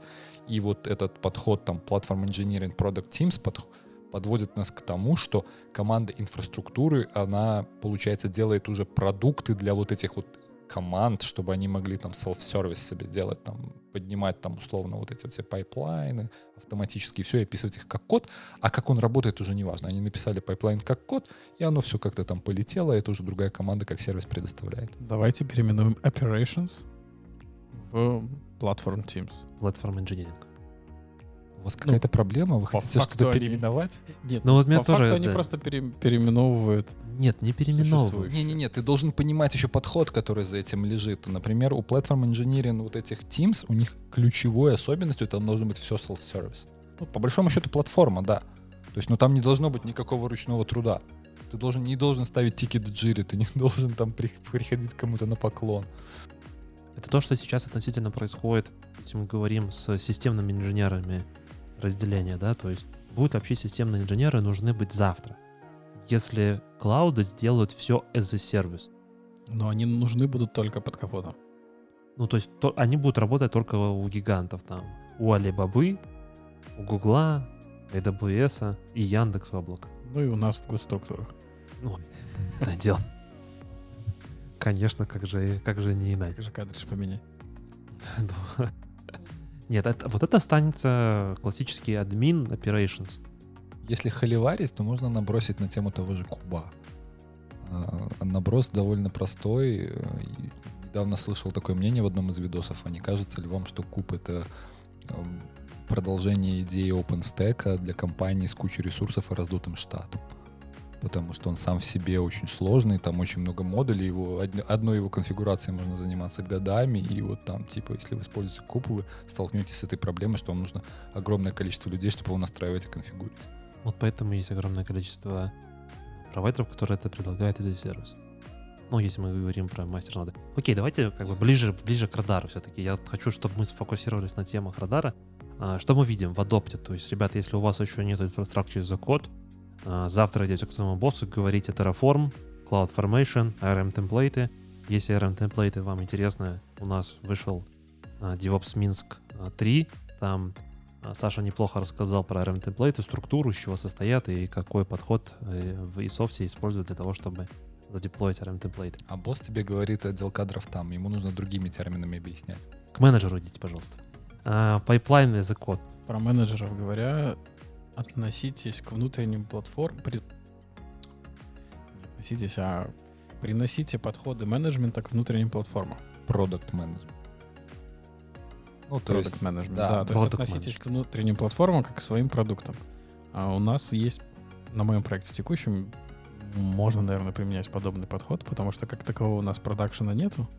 У нас есть только один CI от Jenkins. Я тоже верну словцо, любимое. Да, и на нем девелоперы собирают, э, естественно, свой код, и все, в принципе, у нас даже CD нету. То есть единственное, что мы поддерживаем, это Jenkins, как э, первую часть CI. И нам нужно его к нему относиться как к продакшену. По факту это наш прод, которому все эти подходы, которые можно применять к продуктам с массовым с массовым клиентом можно применять и к нему. И здесь они тоже говорят о том, что вам нужно это адаптировать. Не думайте, что ваша внутренняя платформа — это что-то само собой, само собой разумеющееся. Применяйте к нему те же самые подходы, как и к внешним продуктам. Ну, Я думаю, все подходы можно в первую очередь свести к главной идее. У вашего продукта есть заказчик, вы должны слушать его и слышать, что ему необходимо. Это вот там ключевое. Понятно, что можно там дальше про практики, там разработку и все. Заказчик и клиент. Клиенты, прости, да, клиенты, клиенты. Окей. э, В эпоху пандемии коронавируса, простите, это слово нельзя было называть в эфире, но тем не менее, все больше и больше э, развивается э, remote pairing программирование, э, ну, когда ты вместе с кем-то смотришь в один и тот же экран и пытаешься разрабатывать. Но поскольку социальное дистан- дистанцирование на сегодняшний момент это достаточно популярная вещь, получается, что сидеть рядом с коллегой ты не можешь, и там тот же Visual Studio Code предлагает плагины, которые условно э, в реал-тайме позволяют вам реализовать такое remote парное программирование. Я думаю, они просто Office 365 прикрутили. Э, ну, не знаю, мне кажется, там чуть другая логика, там все-таки шарение пикселей, как-то там все прям, вот все реально в реал-тайме. Ну, хотя может быть, я... Когда ты Word документ в реал-тайме редактируешь, такая же тема происходит. Ну, я, это, я набросить, конечно, но в принципе суть та же. Ну, Ну, логика да, та же, да, да. логика та. А какова эффективность данной процедуры? Парное программирование? Я, у меня парное программирование было, наверное, только на моментах траблшутинга, да? То есть, когда кто-то что-то пишет, у вот него что-то не ты до работает. сих пор пишешь ужасный PowerShell код. Ребят, Ты ну, не смотрел давно уже мой PowerShell код? возвращаемся к э, вопросу, к проблеме, которую Витя озвучивал еще до многих там наших встреч. У нас девопсы в нашей стране почти не программируют. Вот хотя бы научиться парно программировать. Сейчас мы скатимся к тому, что ты понимаешь под программированием. У нас уже вроде было такая, чем программирование отличается от скриптинга. Хороший вопрос. Вопрос в том, что как бы э, любой инженер в IT должен уметь писать код. Ну, суть, я так понимаю, что true true DevOps, да, должен быть и тебе девелопер код написал, ты его на CI прогнал, он у тебя зафейлился, ты пошел в код, посмотрел, что там не работает, создал pull request с фиксом. Нет, нет, нет, нет. и В идеальном мире и то, что преподносит радар, тебя вообще не должно быть. Есть просто software инженер, который написал за тебя pipeline as code, инфраструктура as код, запустил свой pipeline, у него сфейлился, он пришел, пофиксил, запустил, у него все заработало, ушло в продакшн. Я же говорю, должен быть какой-то амбидекстер, который все может делать. Software инженер называется. Я бы убрал софтвер, оставил просто инженер. А, нет, э, инженер, есть Слишком электрик размыто. инженер. Ну, как бы все-таки Есть электрика, есть инженер. Есть спе- специалисты по плавке металлов. Если идти в триал, в технике и триал, что там? Что вам вот э, попалось? Ну, я уже затронул вот этот продукт платформ инженеринг про Product Teams. И, ну, естественно, мне запало, но это, мне кажется, для нас сейчас, как 22 век, это Security Policy as Code. Я понимаю, что в Cloud Native и Istio позволяют это делать, э, но я говорю про наш более пока приземленный чуть мир, особенно если мы проговорим про офисную безопасность и там всякие локальные сети, там, мне кажется, это придет еще не совсем скоро. Про то, что ты говоришь, локальные сети и безопасность, остальное, вот это они 16 пункт, Zero Trust Architect. Да, Это- да, да. И вот эта вот штука прям, прям мне легла, я даже своим Можешь безопасникам мне, отправил. можешь объяснить мне, что это значит? Я начну с нашей предыстории, которую даже на некоторых докладах уже там наши безопасники рассказывали. Э, Типичное развитие ситуации. Вот у нас есть backend. Есть backend, который продакшн. Его оберегаем и защищаем. Компания развивается, продукты развиваются, в этом backend е становится все больше разных людей, проектов, продуктов, все больше мы кого-то туда пускаем. И в один момент мы понимаем, что все, мы больше не можем верить нашему backend у. Просто не можем. Там столько всяких людей, что все, то есть как бы называть это безопасной сетью уже нельзя, мы не контролируем все, что там происходит. И вот это вот Zero Trust Architecture подводит нас именно к тому, что мы вообще никому никогда не верим, что у каждой системы должна быть авторизация, ты должен на каждый реквест ее там как-то аутентифицировать каждый реквест, и там есть разные паттерны, которые они предлагают, как это делать, но ты а, воспринимаешь все как небезопасную среду. Да, оно выглядит на вскидку как оверхед большой, но если ты эту парадигму у себя в голове сразу построишь и начнешь именно в этом ключе двигаться, то ты экономишь потом колоссальные ресурсы на то, чтобы выдавать какой-то доступ, разделять какой-то доступ. Тебе в любом случае понадобится тулинг удобный, естественно, чтобы какие-то там э, вещи проходили авторизацию, какие-то запросы выполнялись, иначе у тебя весь бизнес станет. Если, как-то, если дать власть безопасникам, то они похоронят любой бизнес, это абсолютно точно. Это на самом деле не я придумал, это еще Безопасники придумали. Ну, естественно. нет, они не могли это придумать, они же бы себя защищали, а первый эту идею у Адизиса прочитал. Администра... ад- Безопасники входят в административный сегмент э, управления, и административный сегмент Все управления- формализирует, все по правилам. Да, и когда, Бюрократы. когда административный сегмент управления в компании начинает управлять компанией, компания начинает катиться к закату очень быстро. Умные книжки читаешь, Тим. Работа, Нашальник? так- работа такая. А почему архитектура, Zero Trust Architecture? То есть я должен планировать свою архитектуру сразу исходя из того, что ты писал, что каждый компонент не доверяет никому. Даже если у меня вот есть микросервисная архитектура моя, то есть я строю свое некое приложение, состоящее там из 10 плюс компонентов. Каждый из них должен как бы иметь свой профиль аутентификации. Или как? Не уверен, что я там до конца в этой теме сейчас пока еще разобрался. Да, я думаю, что да. Но я могу предположить, да, что как минимум у тебя на каждом компоненте каждая IP-шка должна иметь аутентификацию какую-то. Ты должен авторизовать каждый входящий в себя запрос. Ну, тут они пишут, я вижу, это сайт карт, Point Security. И это, кстати, одна из тем Beyond Corp, которую мы обсуждали в одном из предыдущих выпусков. Можно, Мы в тренде. да, естественно. И будет А. у нас Authorization Mesh. Да, и децентрализованная идентификация в ASES, кстати, идет. Я так понимаю, что это вот все к этому. О том, что у тебя а, аутентификация как бы... То есть каждый реквест все равно проверяет, Да. но аутентифицируешься ты в одном месте. Или там... Ну да, скорее всего, в одном. Источник правды у тебя один. один источник правды, но для каждого компонента ты используешь некую свою, свой процесс аутентификации. Ну, точнее, не, не, не индивидуально, но ты каждый раз проверяешь то, что аутентификацию, проходишь что аутентификацию. Да, вот эта идея с Decentralized Identity пока звучит как магия, и, ну, все корпоративные системы пока вообще свято про обратное говорят, что у нас есть там условно АДшка, и мы там всех авторизуем. там... Ну, тут не только про это, тут еще и про сертификаты о том, что у нас есть какие-то определенный круг доверенных, которых мы автоматически считаем, что они правильные, и они нам выпускают все остальные сертификаты. И, И если тоже. их кто-то взломает и начнет раздавать левак, то могут быть большие проблемы. Ну, в общем, я думаю, что идея классная как идея, но тут нужна, конечно, хорошая реализация. Ну, вообще там пока идея такая, что это будет, я почитал, там уже пока ничего конкретного не предлагается. Они пока говорят, что в эту сторону явно будем думать и смотреть, потому что все децентрализуется, надо децентрализовать и это. Да, но вот Zero Trust, он еще в триале, а про Decentralized... Не-не, подожди, Centralize Identity А, Identity она в Assassin. В Assassin. То есть это просто попробовать, посмотреть, вообще подумать. А Zero Trust, да, Реально. ну то есть ты уже сейчас ты должен имплементить. Но они уже тебе предлагают сразу, чем ты это можешь заимплементить. Ну, те же с сайткарами, Istio, Beyond, который там от Гугла вышел и так далее. Это все То, что мы и говорили, что у Beyond основной посыл в том, что мне не важно, из какой сети ты идешь. Потому что не- Анализируется не буду другая метаинформация. да, на сеть.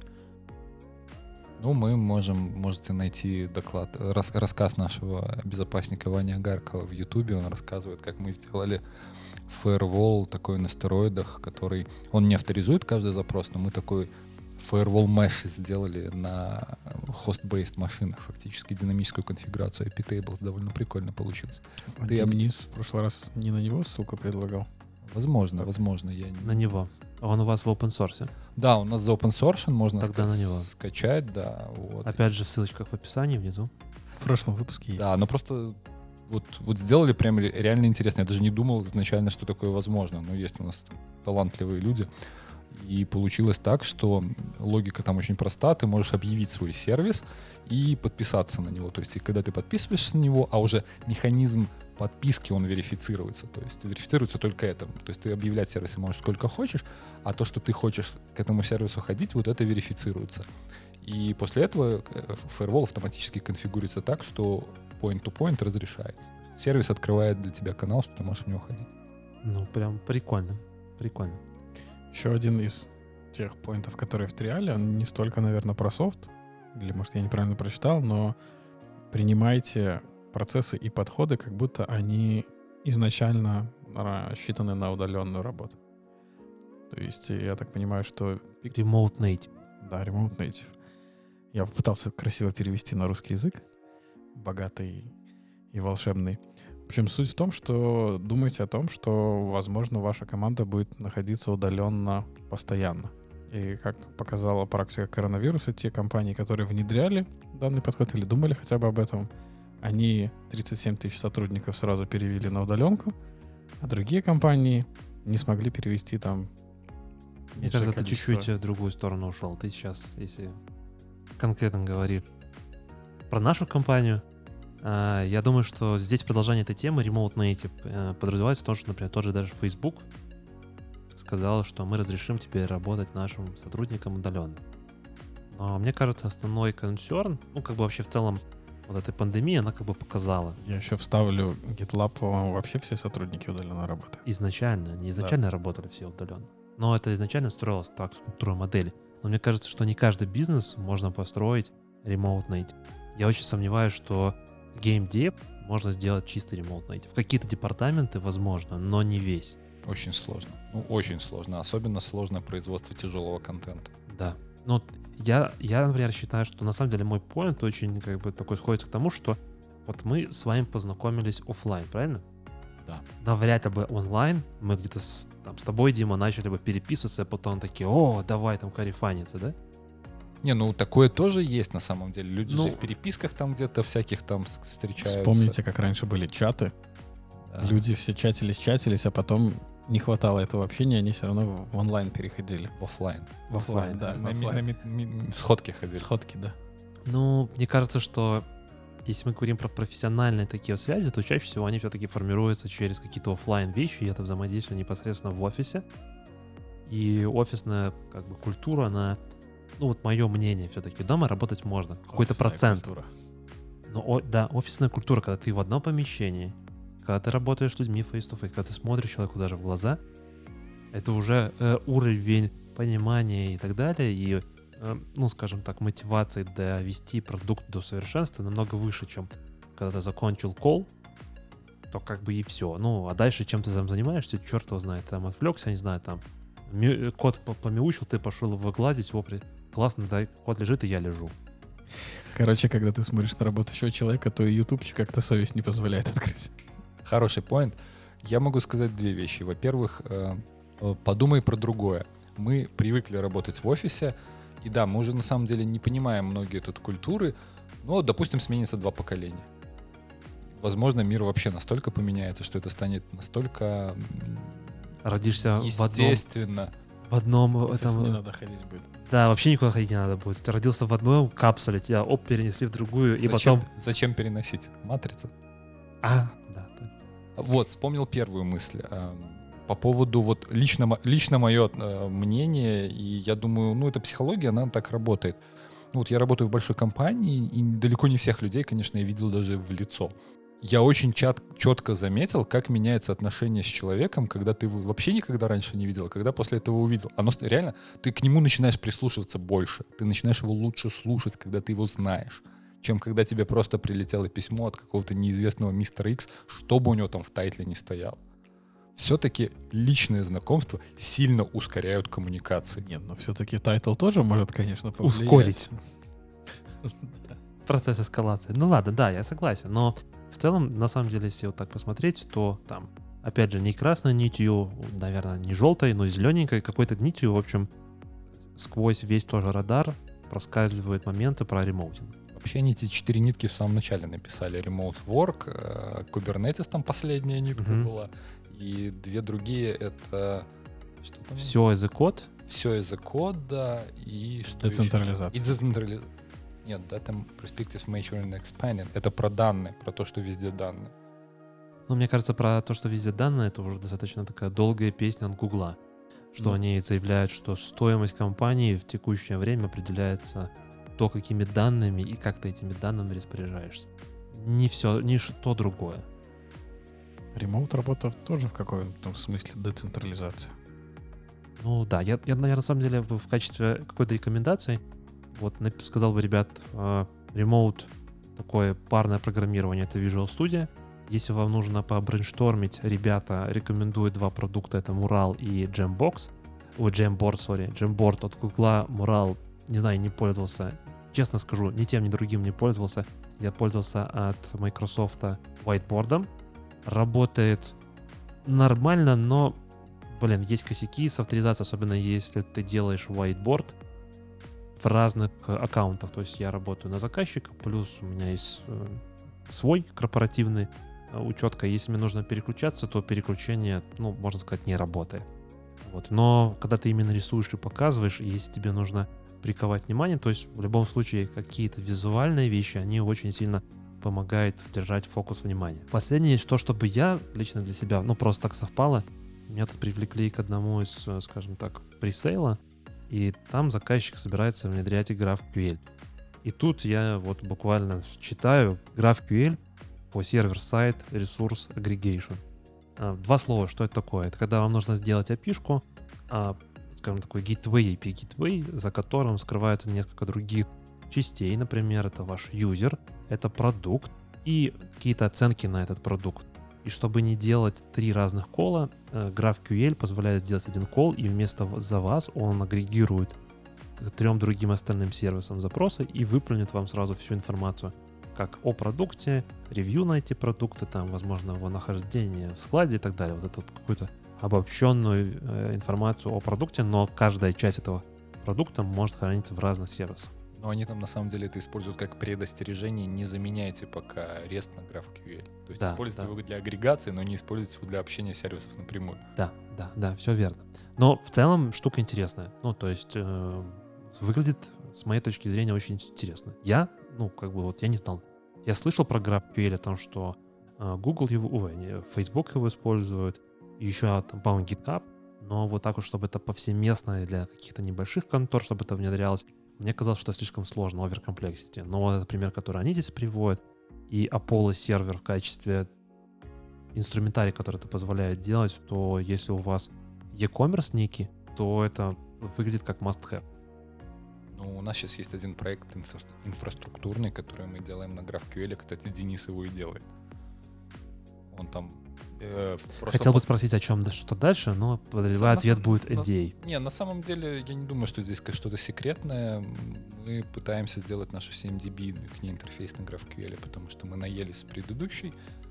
Ее было очень сложно поддерживать, и выбрали GraphQL как действительно вот именно основная причина из-за того, что ты одним запросом можешь собрать всю информацию по своей базе данных, которая тебе нужна. На одном из проектов я предлагал такую штуку сделать еще пару лет назад, но мне сказали, «Ой, мы не потянем. Ну, на самом деле там ничего сложного вроде. Теперь ты можешь Ну, ссылаться на ты- авторитетный Это источник. про то, что не все девопсы умеют писать код. Хорошо. Так им код писать не надо, но запросы им придется писать сложные. да.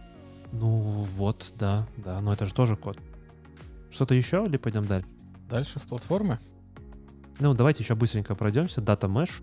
Ну, собственно, это, наверное, все к первой нити, да, потому что все данные и данные это очень И важно. это про дец- децентрализацию еще данных очень. Что на самом деле э, там э, еще где-то было, может, не только в DataMesh, они там описывают, что... Ну, я вижу это по опыту тоже, что старая парадигма говорит о том, что у нас есть ДВХ, мы все данные собираем в одно место, там делаем всякие процессы. Вархаузы, Да, вархаузы строим, вот это вот все. Но все уже говорят о том, что пора от этого отходить. Надо так делать. Да и на самом деле экономическая целесообразность под вопросом таких решений. А, на, на онхолде еще, как бы, я говорю слово на онхолде, но они так не говорят, они здесь ставят просто hold, потому что, Подумай. да, подумайте, стоит ли это так делать, это лог-агрегация для бизнес-анализа, здесь там то Splunk а, вырисовывается, А, долгоживущие бранчи в GitFlow, тут вообще дико-дико плюсую, мне кажется, что долгоживущие бранчи это, ну, мне кажется, не какой-то неправильный подход в целом, если вы выстраиваете свои бранчинг-стратегию, и в качестве такого затравочки про все бранчинг-стратегии мы в ближайшем выпуске точно поговорим, послушаем то, что, точнее, прочитаем и порассуждаем, что же написал Мартин Фаулер. И на этой ноте предлагаю мувнуться на или платформы, или на тулы. Максим, выбирай. Ну, По порядку давай платформы. Adopt .NET Core. Опять Microsoft. Ну, Microsoft входит в мир Linux. Это уже стало понятно. Они, по-моему, .NET Core уже не впервые у них продали. Сейчас я посмотрю, да, проверю. говорят, что уже было в предыдущих версиях радара, но они се- сейчас хотят еще за хайлайтить .NET Core как платформу де-факто для всех проектов на .NET. Да, они начали в Assess его впервые упомянули в 2015 году, потом в Trial они его перевели в 2017 году, и вот первый адопт, опять же, как и про Infrastructure as Code, ну, что они несколько раз это уже делают, в 2018 году, в мае, они тоже его добавили в адопт. Ну, и здесь основной, э, основной, наверное, такой посыл, почему они его сейчас именно добавляют, это то, что скоро выйдет .NET 5, и если я правильно помню, то по факту с .NET 5 э, станет неважно писать под Windows или под э, Linux. Ты сможешь один и тот же код запустить там и там. То же, что мы говорили про приставки. Все унифицируется. Istio, мой любимый Istio. Глобализация. Ну, а раз твой любимый, ты расскажи. У меня один вопрос. Можно про Istio? Да, давай. Ходят слухи, что он когда-нибудь заменит Kubernetes. Что ты об этом думаешь? Да нет, это невозможно. Хорошо, спасибо.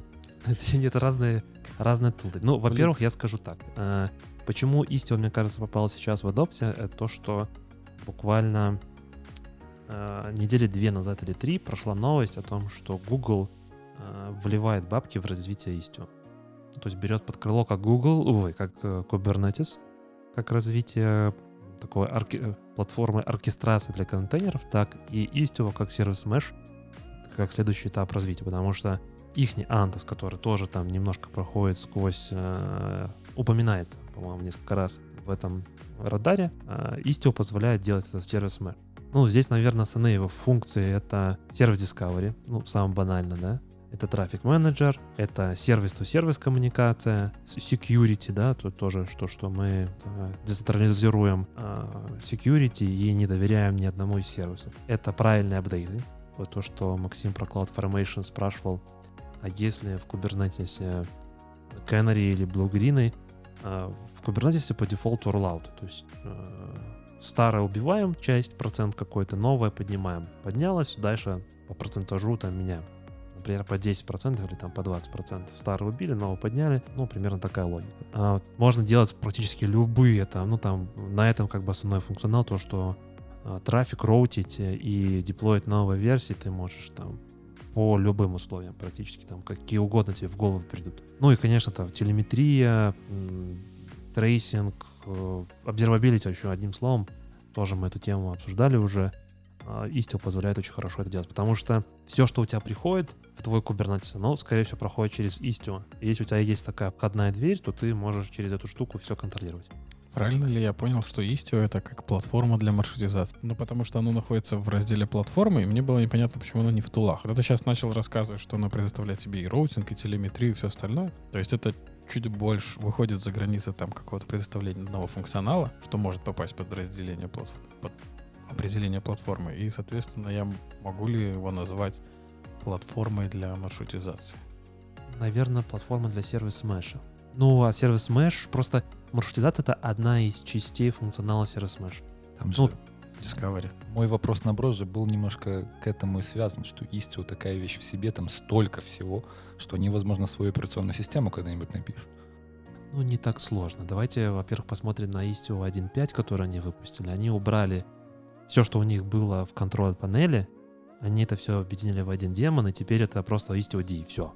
То есть логика пошла от обратного. Ну, в целом, на самом деле, если мы посмотрим на развитие Istio, вот я уже сказал, да, то в 1.5 версии они пошли к от микросервисной к монолиту. То есть слишком сложно сделали. Приняли это, поняли, упростили, сейчас стало чуть-чуть легче. Ну, в плане особенно обновления. Если тебе раньше нужно было контроль панели обновлять сразу, и там не всегда это все срасталось, то теперь это все стало намного проще. То есть шутки про то, что мы из микросервисов пойдем в монолиты скоро обратно, они не такие уж и шутки. Не шутки.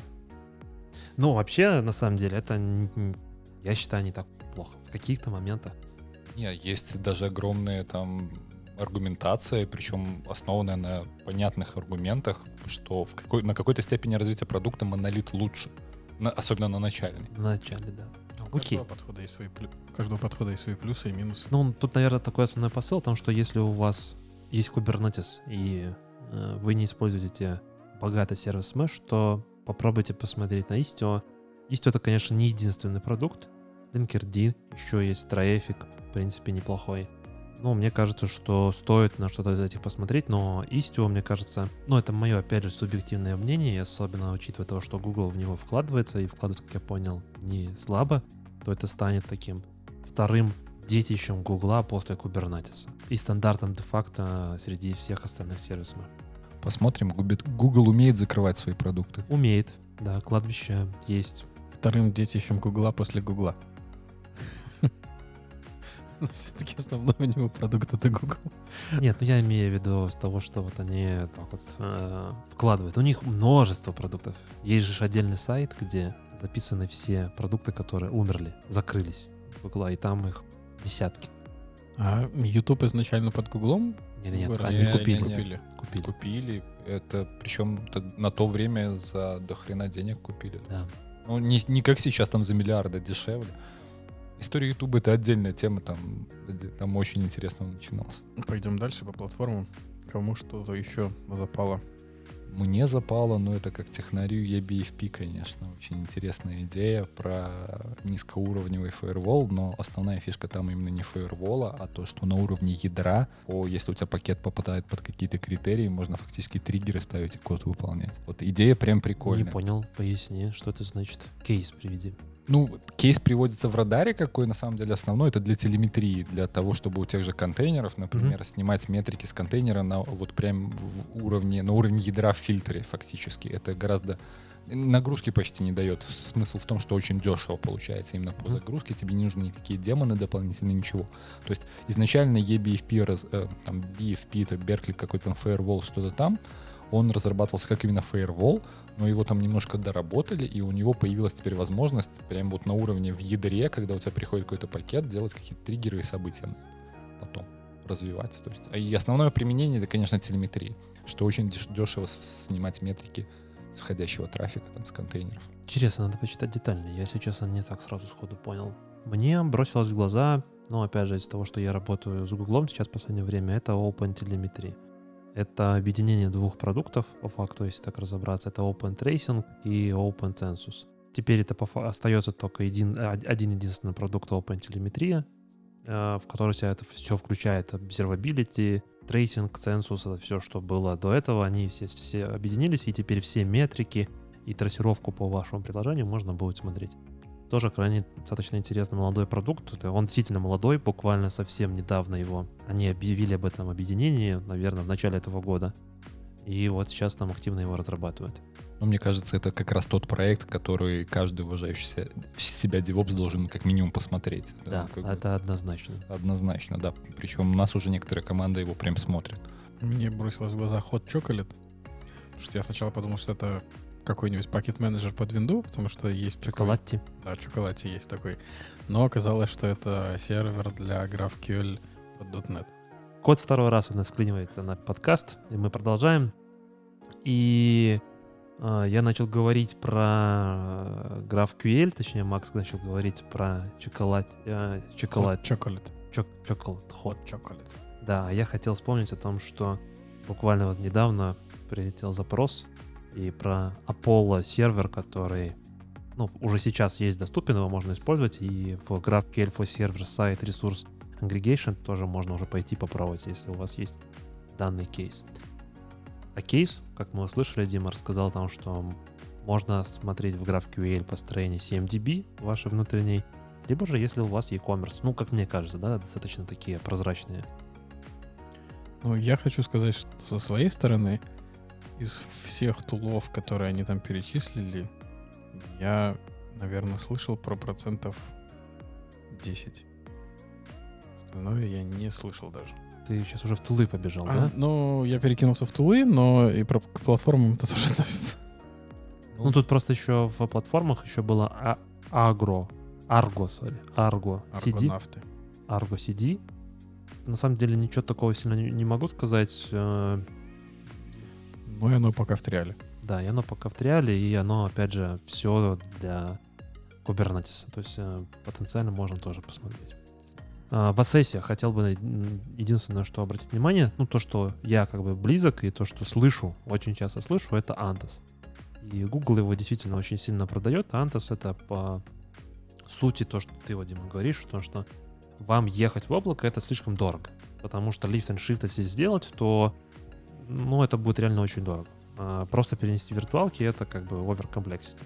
Но в то же время иногда вам нужно потреблять клауд ресурсов, какие-то там, не знаю, релизы новые, да, какие-то спайки, которые там предсказуемые, ну, типа запланированные и так далее.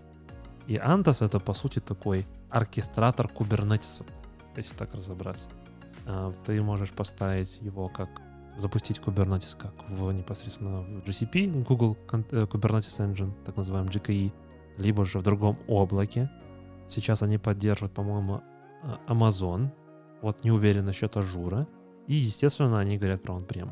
То есть такой оркестратор Kubernetes ов, э, multi-cloud, hybrid cloud э, во всех отношениях. Плюс э, твой on-prem, естественно. То есть мне кажется, штука интересная, при этом от тебя убирает вот эту головную боль. Как ты говоришь, Kubernetes слишком сложный сам в себе. Но вот такой продукт, как Anthos, позволяет тебе вот эту головную боль убрать. Не думать об этом.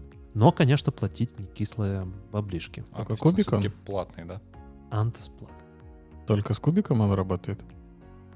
Я даже скажу чуть э, детально, он работает только с GKE. Вот у Мгм. каждого клауд-провайдера свой Kubernetes, который Мгм. ставится, да, они там собирают его.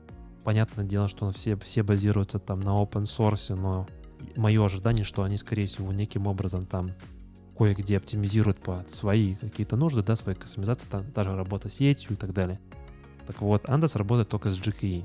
Так, а, подожди, не совсем тогда понимаю. Он работает только с GKE, а как он работает с моим там... Ты у Прямо. себя ставишь GKE. А, то есть его можно прям себе поставить. Да. Это вся, в этом вся фишка. Там есть, правда, условия, что у тебя должны быть load balancer типа F5, что у тебя там должно быть э, в VMware сфер типа стоять, чтобы виртуалки быстро поднимать и еще что-то. Ну, я сам никогда не разворачивал. Глупый вопрос а с OpenShift. А ты же еще ж платишь поверх за OpenShift. О, прости, не OpenShift. э, OpenStack? OpenStack. Я Ну. как раз OpenShift хотел привести как пример и хотел спросить о порядок цен Antos. очень дорого или очень-очень дорого?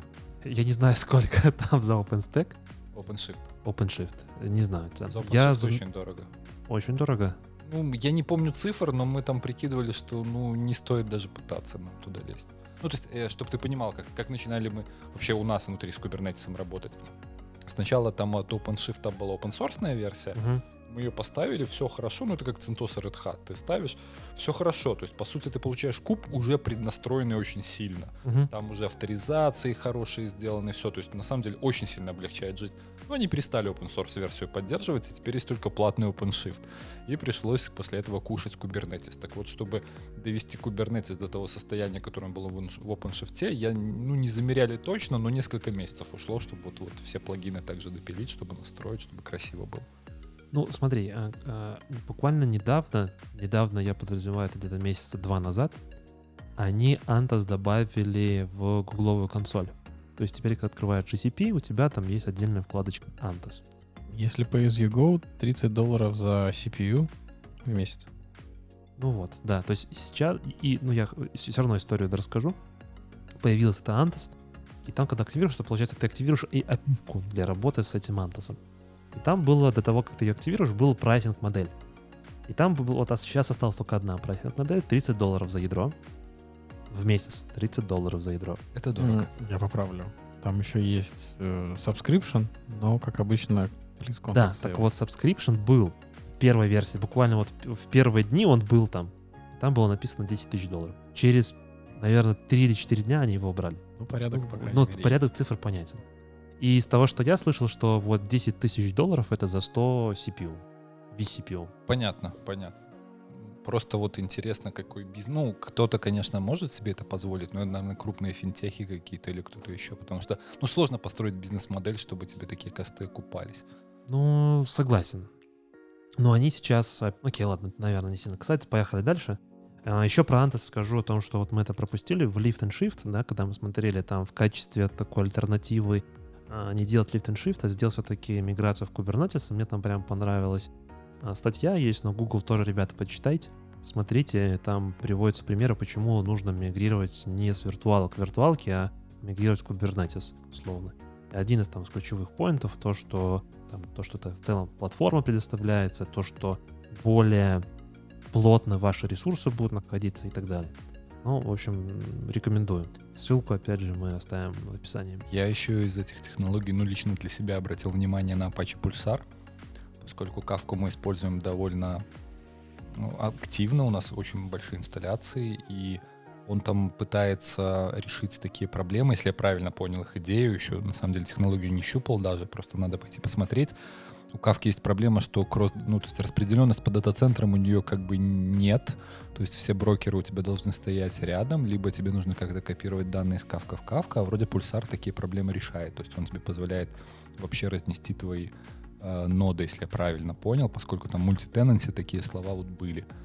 Мне кажется, ну да, там они внимания. пишут про децентрализацию, опять же, децентрализация, консистенции, и да, да, я тоже это читал. Ну, а с Mirror мы там покушали веселого.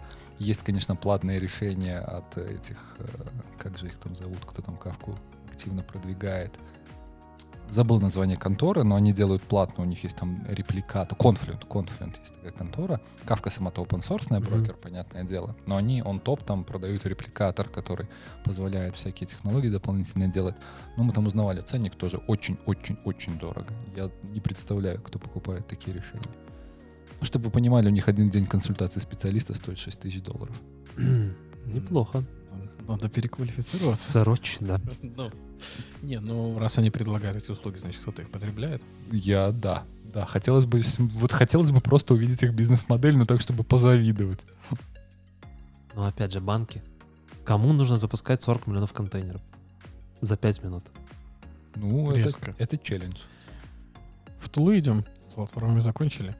Ну, в Тулах в Адопте есть такие, как Cypress и Figma. Я думаю, что не всем будет очень интересно, о чем они.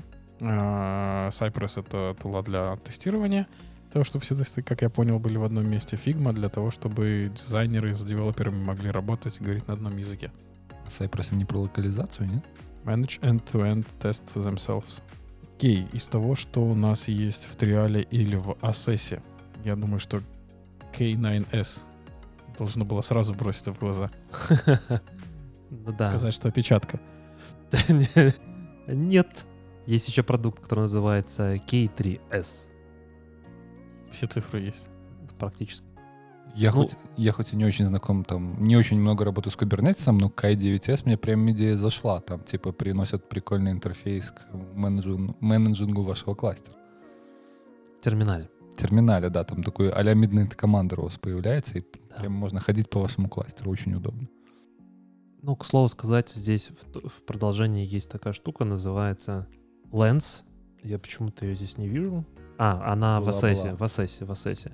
Lens — это, по сути, уже такой UI а, студия тоже по работе с вашим а, кубернетисом. Поставил, честно себе поставил Lens еще до выпуска радара. Медленно. Ну вот как-то чувствуется, что оно как-то как-то она долговато работает. Железо слабое у тебя. А K9S пробовал? K9S нет, еще не Он же консольный, там легковеснее, наверное. Э, Ну, пока из того, что я пользуюсь, вот из этих всех инструментов, Kind, Kubernetes, Kubernetes, ой, Kubernetes в докере. Ну, то есть, э, если нужно быстро развернуть Kubernetes, что-то попробовать, плюс тебе нужен какой-то мультинод непосредственно, да, то есть, когда не просто у тебя один мастер, как это делает Minikube, когда у тебя один мастер, на этом прям мастере ты там дальше все фигачишь. То есть, как бы вроде ты получаешь сам Kubernetes, но по факту это one node Kubernetes. То в Kind ты можешь запихнуть Kubernetes в докере, и работать. Но там, конечно, тоже есть свои проблемы, особенно касающиеся вопроса сторожа. Если тебе нужно поиграться, ну, поиграться, сделать какие-то POC с э, persistent волюмами, то тут очень такой э, сложный вопрос. Вообще у меня не сильно там завелось. Э, Portworx, по-моему, есть для PVC, но я вот не пробовал его в Kind. Может, он и заработает. Вот. Но K9S, да, как Midnight Commander для работы с Kubernetes, штука выглядит прикольно, поставлю, завтра попробуем. А почем там ходить можно? По подам твоим? По деплойментам, по сервисам. Там и настройки можно менять, скейлить вверх, вниз сразу. То есть он, э, как написано в описании, он может делать все, что ты можешь делать в kubectl. Ну, я просто, наверное, не совсем понимаю, как это можно встроить в Commander, да, где у тебя side-by-side две... Там одна, там, там не side by side. Но у тебя листинг есть, ты прям можешь ходить по namespace, проваливаться в pod ы, то есть вот это все есть. да. Потом э, в, в YAML провалиться настройки, то есть да, видо- видосик на сайте прям очень красиво все показывает, можно прям открыть и посмотреть. Ну вот у тебя, смотри, есть namespace, и ты по namespace ходишь, но помню о том, что там разделение, да, а дальше можно заходить э, в workload и потенциально смотреть, что у тебя происходит, сколько потребляет, и так далее, логи выводить сразу же сюда, ну, и так далее. В общем, штука такая достаточно интересная, то есть если тебе, ну, ты работаешь с Kubernetes, и нужно, вот, скажем, какой-то UI-чик относительно быстро, чтобы показать общую там структуру сразу всего в одном месте, то штука достаточно классная. Ну и плюс логи. Оно здесь вот используется, кстати, для логов. Я вот вижу Stern, который позволяет тебе... Ну, то есть у Kubernetes, когда логи выплевываются наружу, то тебе нужно по каждому поду условно ходить. Покажи мне логи с этого пода. Покажи мне логи с этого пода. А Stern позволяет тебе сразу со всех э, подов объединить логи. Ну, то есть, если ты делаешь реплику там на 20 э, подов, то чтобы объединить со всех, то тебе нужно использовать Stern. Ну, вот здесь вот логи прям видно, что они объединяются сразу со всех. А он как работает? Он рядом устанавливается с подом или он... Не, Сам это просто ходит, опрашивает сам ходит, опрашивает и выводит тебе рядом. То есть ничего рядом не становится. Ну, в принципе, тут достаточно такая штука крутая. Ну и плюс юзер менеджмент, я вот вижу рыбак, все. Ну, как бы штука на самом деле очень интересная. Крайне рекомендую, если вы работаете с Kubernetes, попробовать. Завтра, вот реально завтра сам себе по- поставлю, попробую. Короче, Kubernetes скоро обрастет всякими свистелками, переделками. Уже. И будет очень удобно с ним работать. Ну, вопрос в том, что сколько тебе, тебе все равно нужно разбираться, э, что внутри. Я думаю, следующий шаг будет это сборки от крутых инфлюенсеров. Там сбор, сборка там от Линуса Торвальдза, ну это самая крутая. Сборка там вот Витя выпустит свою, где там навешано все плагинчиками красиво.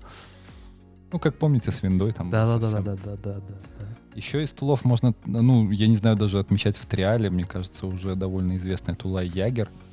Мы его точно сейчас смотрим и пытаемся, ну, как бы уже, ну, даже не смотрим, уже используем. Мгм. Основная цель это, понятно, для tracing а, и мы его там позиционируем как альтернатива платным решениям. Мы используем некоторые платные решения, но чтобы trace ить все это достаточно дорого, поэтому внедряем Jaeger. Если кто-то еще не пользует, рекомендуем. Тем более, что вышла новая графана 7.0, у которой, у которой появился Data Source Ягер. А кто не слушал про графана 7.0, милости просим в предыдущий подкаст. С Денисом, тоже с Wargaming. Тогда она еще не вышла. Тогда мы Она обсуждали, что она анонсировали, и какие фичи, и что будет. Кстати, сейчас идет э, графана кон. Они, по-моему, там в течение до конца мая месяца. Три недели, по-моему. Да, да, да. Они будут в деталях рассказывать о разных фичах. Еще, ну окей, все. Как бы в целом, то есть можно вернуться, послушать. Говоря еще про Remote и Collaboration, здесь упоминаются две, ну я бы, наверное, сказал, что схожие тулы. Может, вы меня поправите. А, одна это Visual Studio Live Share, а вторая это Gitpod. Только одна от Microsoft, а вторая от э, Google. Ну, если первая нам предоставляет просто какое-то пространство для совместной коллаборации, про Visual Studio имею в виду, то Gitpod предоставляет а, возможность получать сразу какой-то IDE из коробки, который тебе не нужно заботиться о том, чтобы настраивать, ставить плагины и так далее. Причем Gitpod уже Базируется. пробовать. Базируется в что? Базируется в... Based on Visual Studio Code. М, Ты про Gitpod? Gitpod. Ну, based on, это интересно, они имеют в виду Ну, смотри, вот если посмотреть... вдохновленное или под капотом? ну тут прям штуки написаны. Вы можете с build ить ваше приложение, с- это два простых шага. За checkout ить и потом запустить единственный build-скрипт. И Gitpod здесь идет как... э, Вопрос. Почему одно в Assess, а второе в Trial? Нет, смотри, Gitpod — это идея в том, что ты делаешь development э, workspace идентичны. То есть э, в Gitpod ставится та же Visual Studio Code с правильными плагинами, условно настройками и прочим. Вся вокруг него оболочка, вся необходимая. И э, классика, когда ты приходишь в какой-нибудь большой проект, то такой интеров-проект, и чтобы просто настроить свою рабочую тачку для работы с этим проектом, Раньше, по крайней мере, когда не было контейнеров, это могло занимать неделю плюс. Вот я работал на таком проекте, приходил любой новый девелопер, чтобы завести у себя локально наш замечательный продукт. Это нужно было вот неделю все поднастраивать. И через неделю при нажатии на F5 в студии у тебя все заводилось и все начинало работать. Но за это время ты достал всех коллег вокруг. Да, А, то есть Gitpod это не предоставление какой-то онлайн IDE-шки, но это еще и, и environment, Ну, как ты я понимаю, когда-то да. сконфигурировал, и теперь можешь распространять на всех своих девелоперов. Да. Ну, Я, наверное, может, я не совсем тоже вникал, но я так понял, что почитал, что есть еще возможность, грубо говоря, банально переносить. То есть ты там себя сконфигурил, сохранил условно, пришел на другое устройство, развернул и дальше живешь, как бы ничего настраивать не Ну, надо. тут написано, что by default these environments are launched on the Google Cloud. Я так понимаю, что это только через UI как-то к ним доступ имеешь. Возможно. Я бы еще обратил внимание в этом списке на две тулы, которые вроде как недорого дают вам возможность немножко улучшить свою безопасность. Это Scout Suite и TFSec. Первая предназначена для ассессмента ваших настроек облаков на безопасность.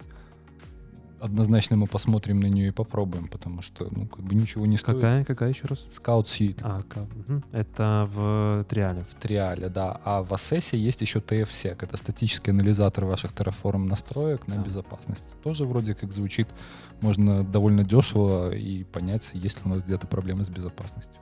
Причем не нужно сильно заморачиваться. Но в TFSec из того, что я вижу, что нужно сказать, что пока включает только два провайдера, AWS и Azure. Что поделать? Поэтому они и в Assess. Но у вас же не в облаке инфраструктура. У нас нет, у нас и Terraform пока немного. Но на самом деле нет, у нас есть Terraform и ВВС. Ну, просто он не используется на очень большом объеме пока. В качестве еще одного из инструментов, который, опять же, с Kubernetes, Glue, такой мини, эм, я бы сказал бы все-таки, не сервис Mesh, а API Gateway со своей логикой, да, но базируется на том же сервис Mesh, опять же, на том же Envoy и так далее. Но вот опять же, та же интересный вопрос, то, что Максим задавал, почему Istio находится в платформах, а вот такой тул, как Glue, он находится все-таки в пулах. Ну, видно, Istio преподносится как такая реальная платформа по роутингу, сервис мэп в целом. Ну, надо смотреть на какие еще они предоставляют возможности. Увидел тут еще этот конфиг кэт и вспомнил, там в техниках было одна такая наставление, ну, больше разработчикам, не девопсам. Не забывайте про фичи тоглы и помните, что простой if, он гораздо эффективнее зачастую, чем большие фреймворки. Да, здесь, собственно, про это и пишется, что э, чем проще фича тогл, тем лучше. Я сразу вспомнил эту шутку про то, что да, чтобы бороться с растущей производительностью компьютеров, программисты придумали фреймворки. Окей, что-нибудь еще? У меня, наверное, больше по тулам ничего. Ну, там про имейли были всякие, да, но я на них сильно не останавливался, поскольку мы пока на них только смотрим. Хотя всякие идеи э, у нас возникают периодически. Вот у нас есть очень много данных, там того же мониторинга. Как бы скормить это все имейлю и получить какой-нибудь результат. И хрен его знает, какой результат мы хотим получить. Ну, там предсказания какие-нибудь. Что скоро закончится место на диске. Ну, на А это есть триггер. а Но, если он тебе сможет предсказать за три месяца, Ставок нет у вас? ставок, ты что имеешь в виду? Ну, допустим, начинается битва, да, и кто из нее там первый умрет, кого первого подобьют, кто выиграет. А, На самом деле на эту тему есть много разных проектов. Есть даже проект от комьюнити у нас. Он не совсем про это, но он считает вероятность э, тв- победы той или иной команды. Причем считает довольно неплохо, я бы сказал. Он в народе, не помню его официальное название, в народе он называется оленемер. Э, То есть э, ты можешь прям поставить От его слова «лень» да, да, да. Ну, оленеш это типа, ну, в геймдеве такие слова там в комьюнити часто используются. Вот. И суть какая его работы? То есть он берет информацию по каждому игроку, который у тебя в бою, его статку, его танк, на котором он вышел, танк на этом стату, и считает вероятность победы твоей команды. Причем, ну, понятно, что она такая, не всегда гарантированная, но если он тебе написал там типа 5% победы, то шансы, что вы выиграете, почти никаких. Значит, что против вас чуваки вышли реально скилловее. Ну, тут скилловые или у них просто... Ну, я условно говорю, да? Или у них танки круче просто. Ну, танки круче, это задача балансера. Он подбирает, чтобы танки у вас были максимально похожи. Мгм. То есть это все-таки скиллови. То есть не может быть такого, да, что там танк а, какой-нибудь, знаю, самый простецкий, да, против там самого мощного выйдут на одном сражении. Нет, не может быть такого. Конечно же, иначе бы, ну, геймплея бы не было, ты же понимаешь. Но вообще, на самом деле, если там немножко, там, два слова про игру, то балансировщик — это там э, штука, которая там хейтит комьюнити с момента создания игры. Я думаю, в любой игре так, на самом деле. Ну, то есть вот это вот, как, как он составил танки в бой, это то, что постоянно хейтит.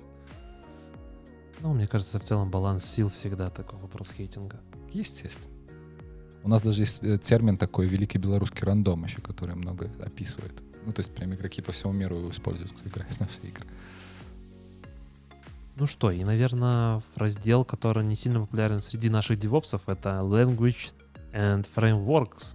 И причем, по-моему, в этом году здесь повально захватил все React и JavaScript. Ну да, JS уже на самом деле не первый раз. Причем, по-моему, где-то в платформах было написано, что не перегружайте JavaScript. Да-да-да, это было в холде. Ну, я, если честно, языки скипанул.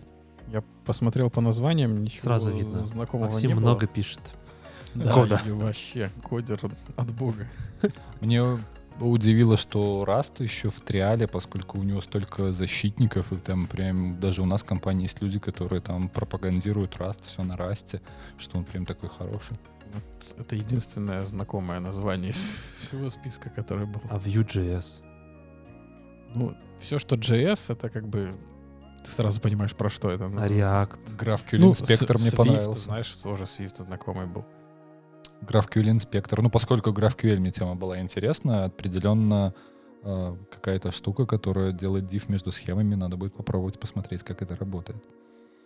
Ну, я, в общем, предлагаю, если ни у кого по языкам ничего нету, то сворачивать нашу балалайку, потому что уже даже стемнело настолько, что видно собеседников плохо.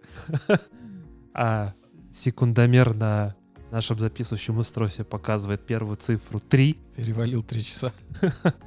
Я надеюсь, что когда я вырежу все, цифра будет все-таки первая 2, 2,59. 59. Но тем не менее. Разобьем на серии и сделаем сериал. сериал. Санта-Барбара. Та-та-да-та. Ну что, на этой замечательной ноте я предлагаю заканчивать. Я думаю, что наше основное блюдо готово.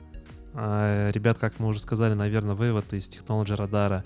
Не принимайте это как инструкция к поведению или выполнению, что завтра нужно бежать и внедрять эти тулы, инструменты, платформы, техники. Наверное, как возможность расширить ваш взгляд. Посмотреть. Присмотреться стоит. Да. Посмотреть, как делают другие, и подумать, а может действительно вам это подходит. Дима, было очень приятно с тобой поговорить. Ты настолько крутой собеседник, что мы перевалили за три часа. Спасибо, почти. Первый. Почти это за комплимент. Э. Подводя тему технологического радара, скажу, да, я получил очень много интересных мыслей для размышлений, его читая. Поэтому рекомендую, стоит того. Однозначно. И на этом я считаю, что наше блюдо готово. Devox Kitchen Talks. Закончили готовить.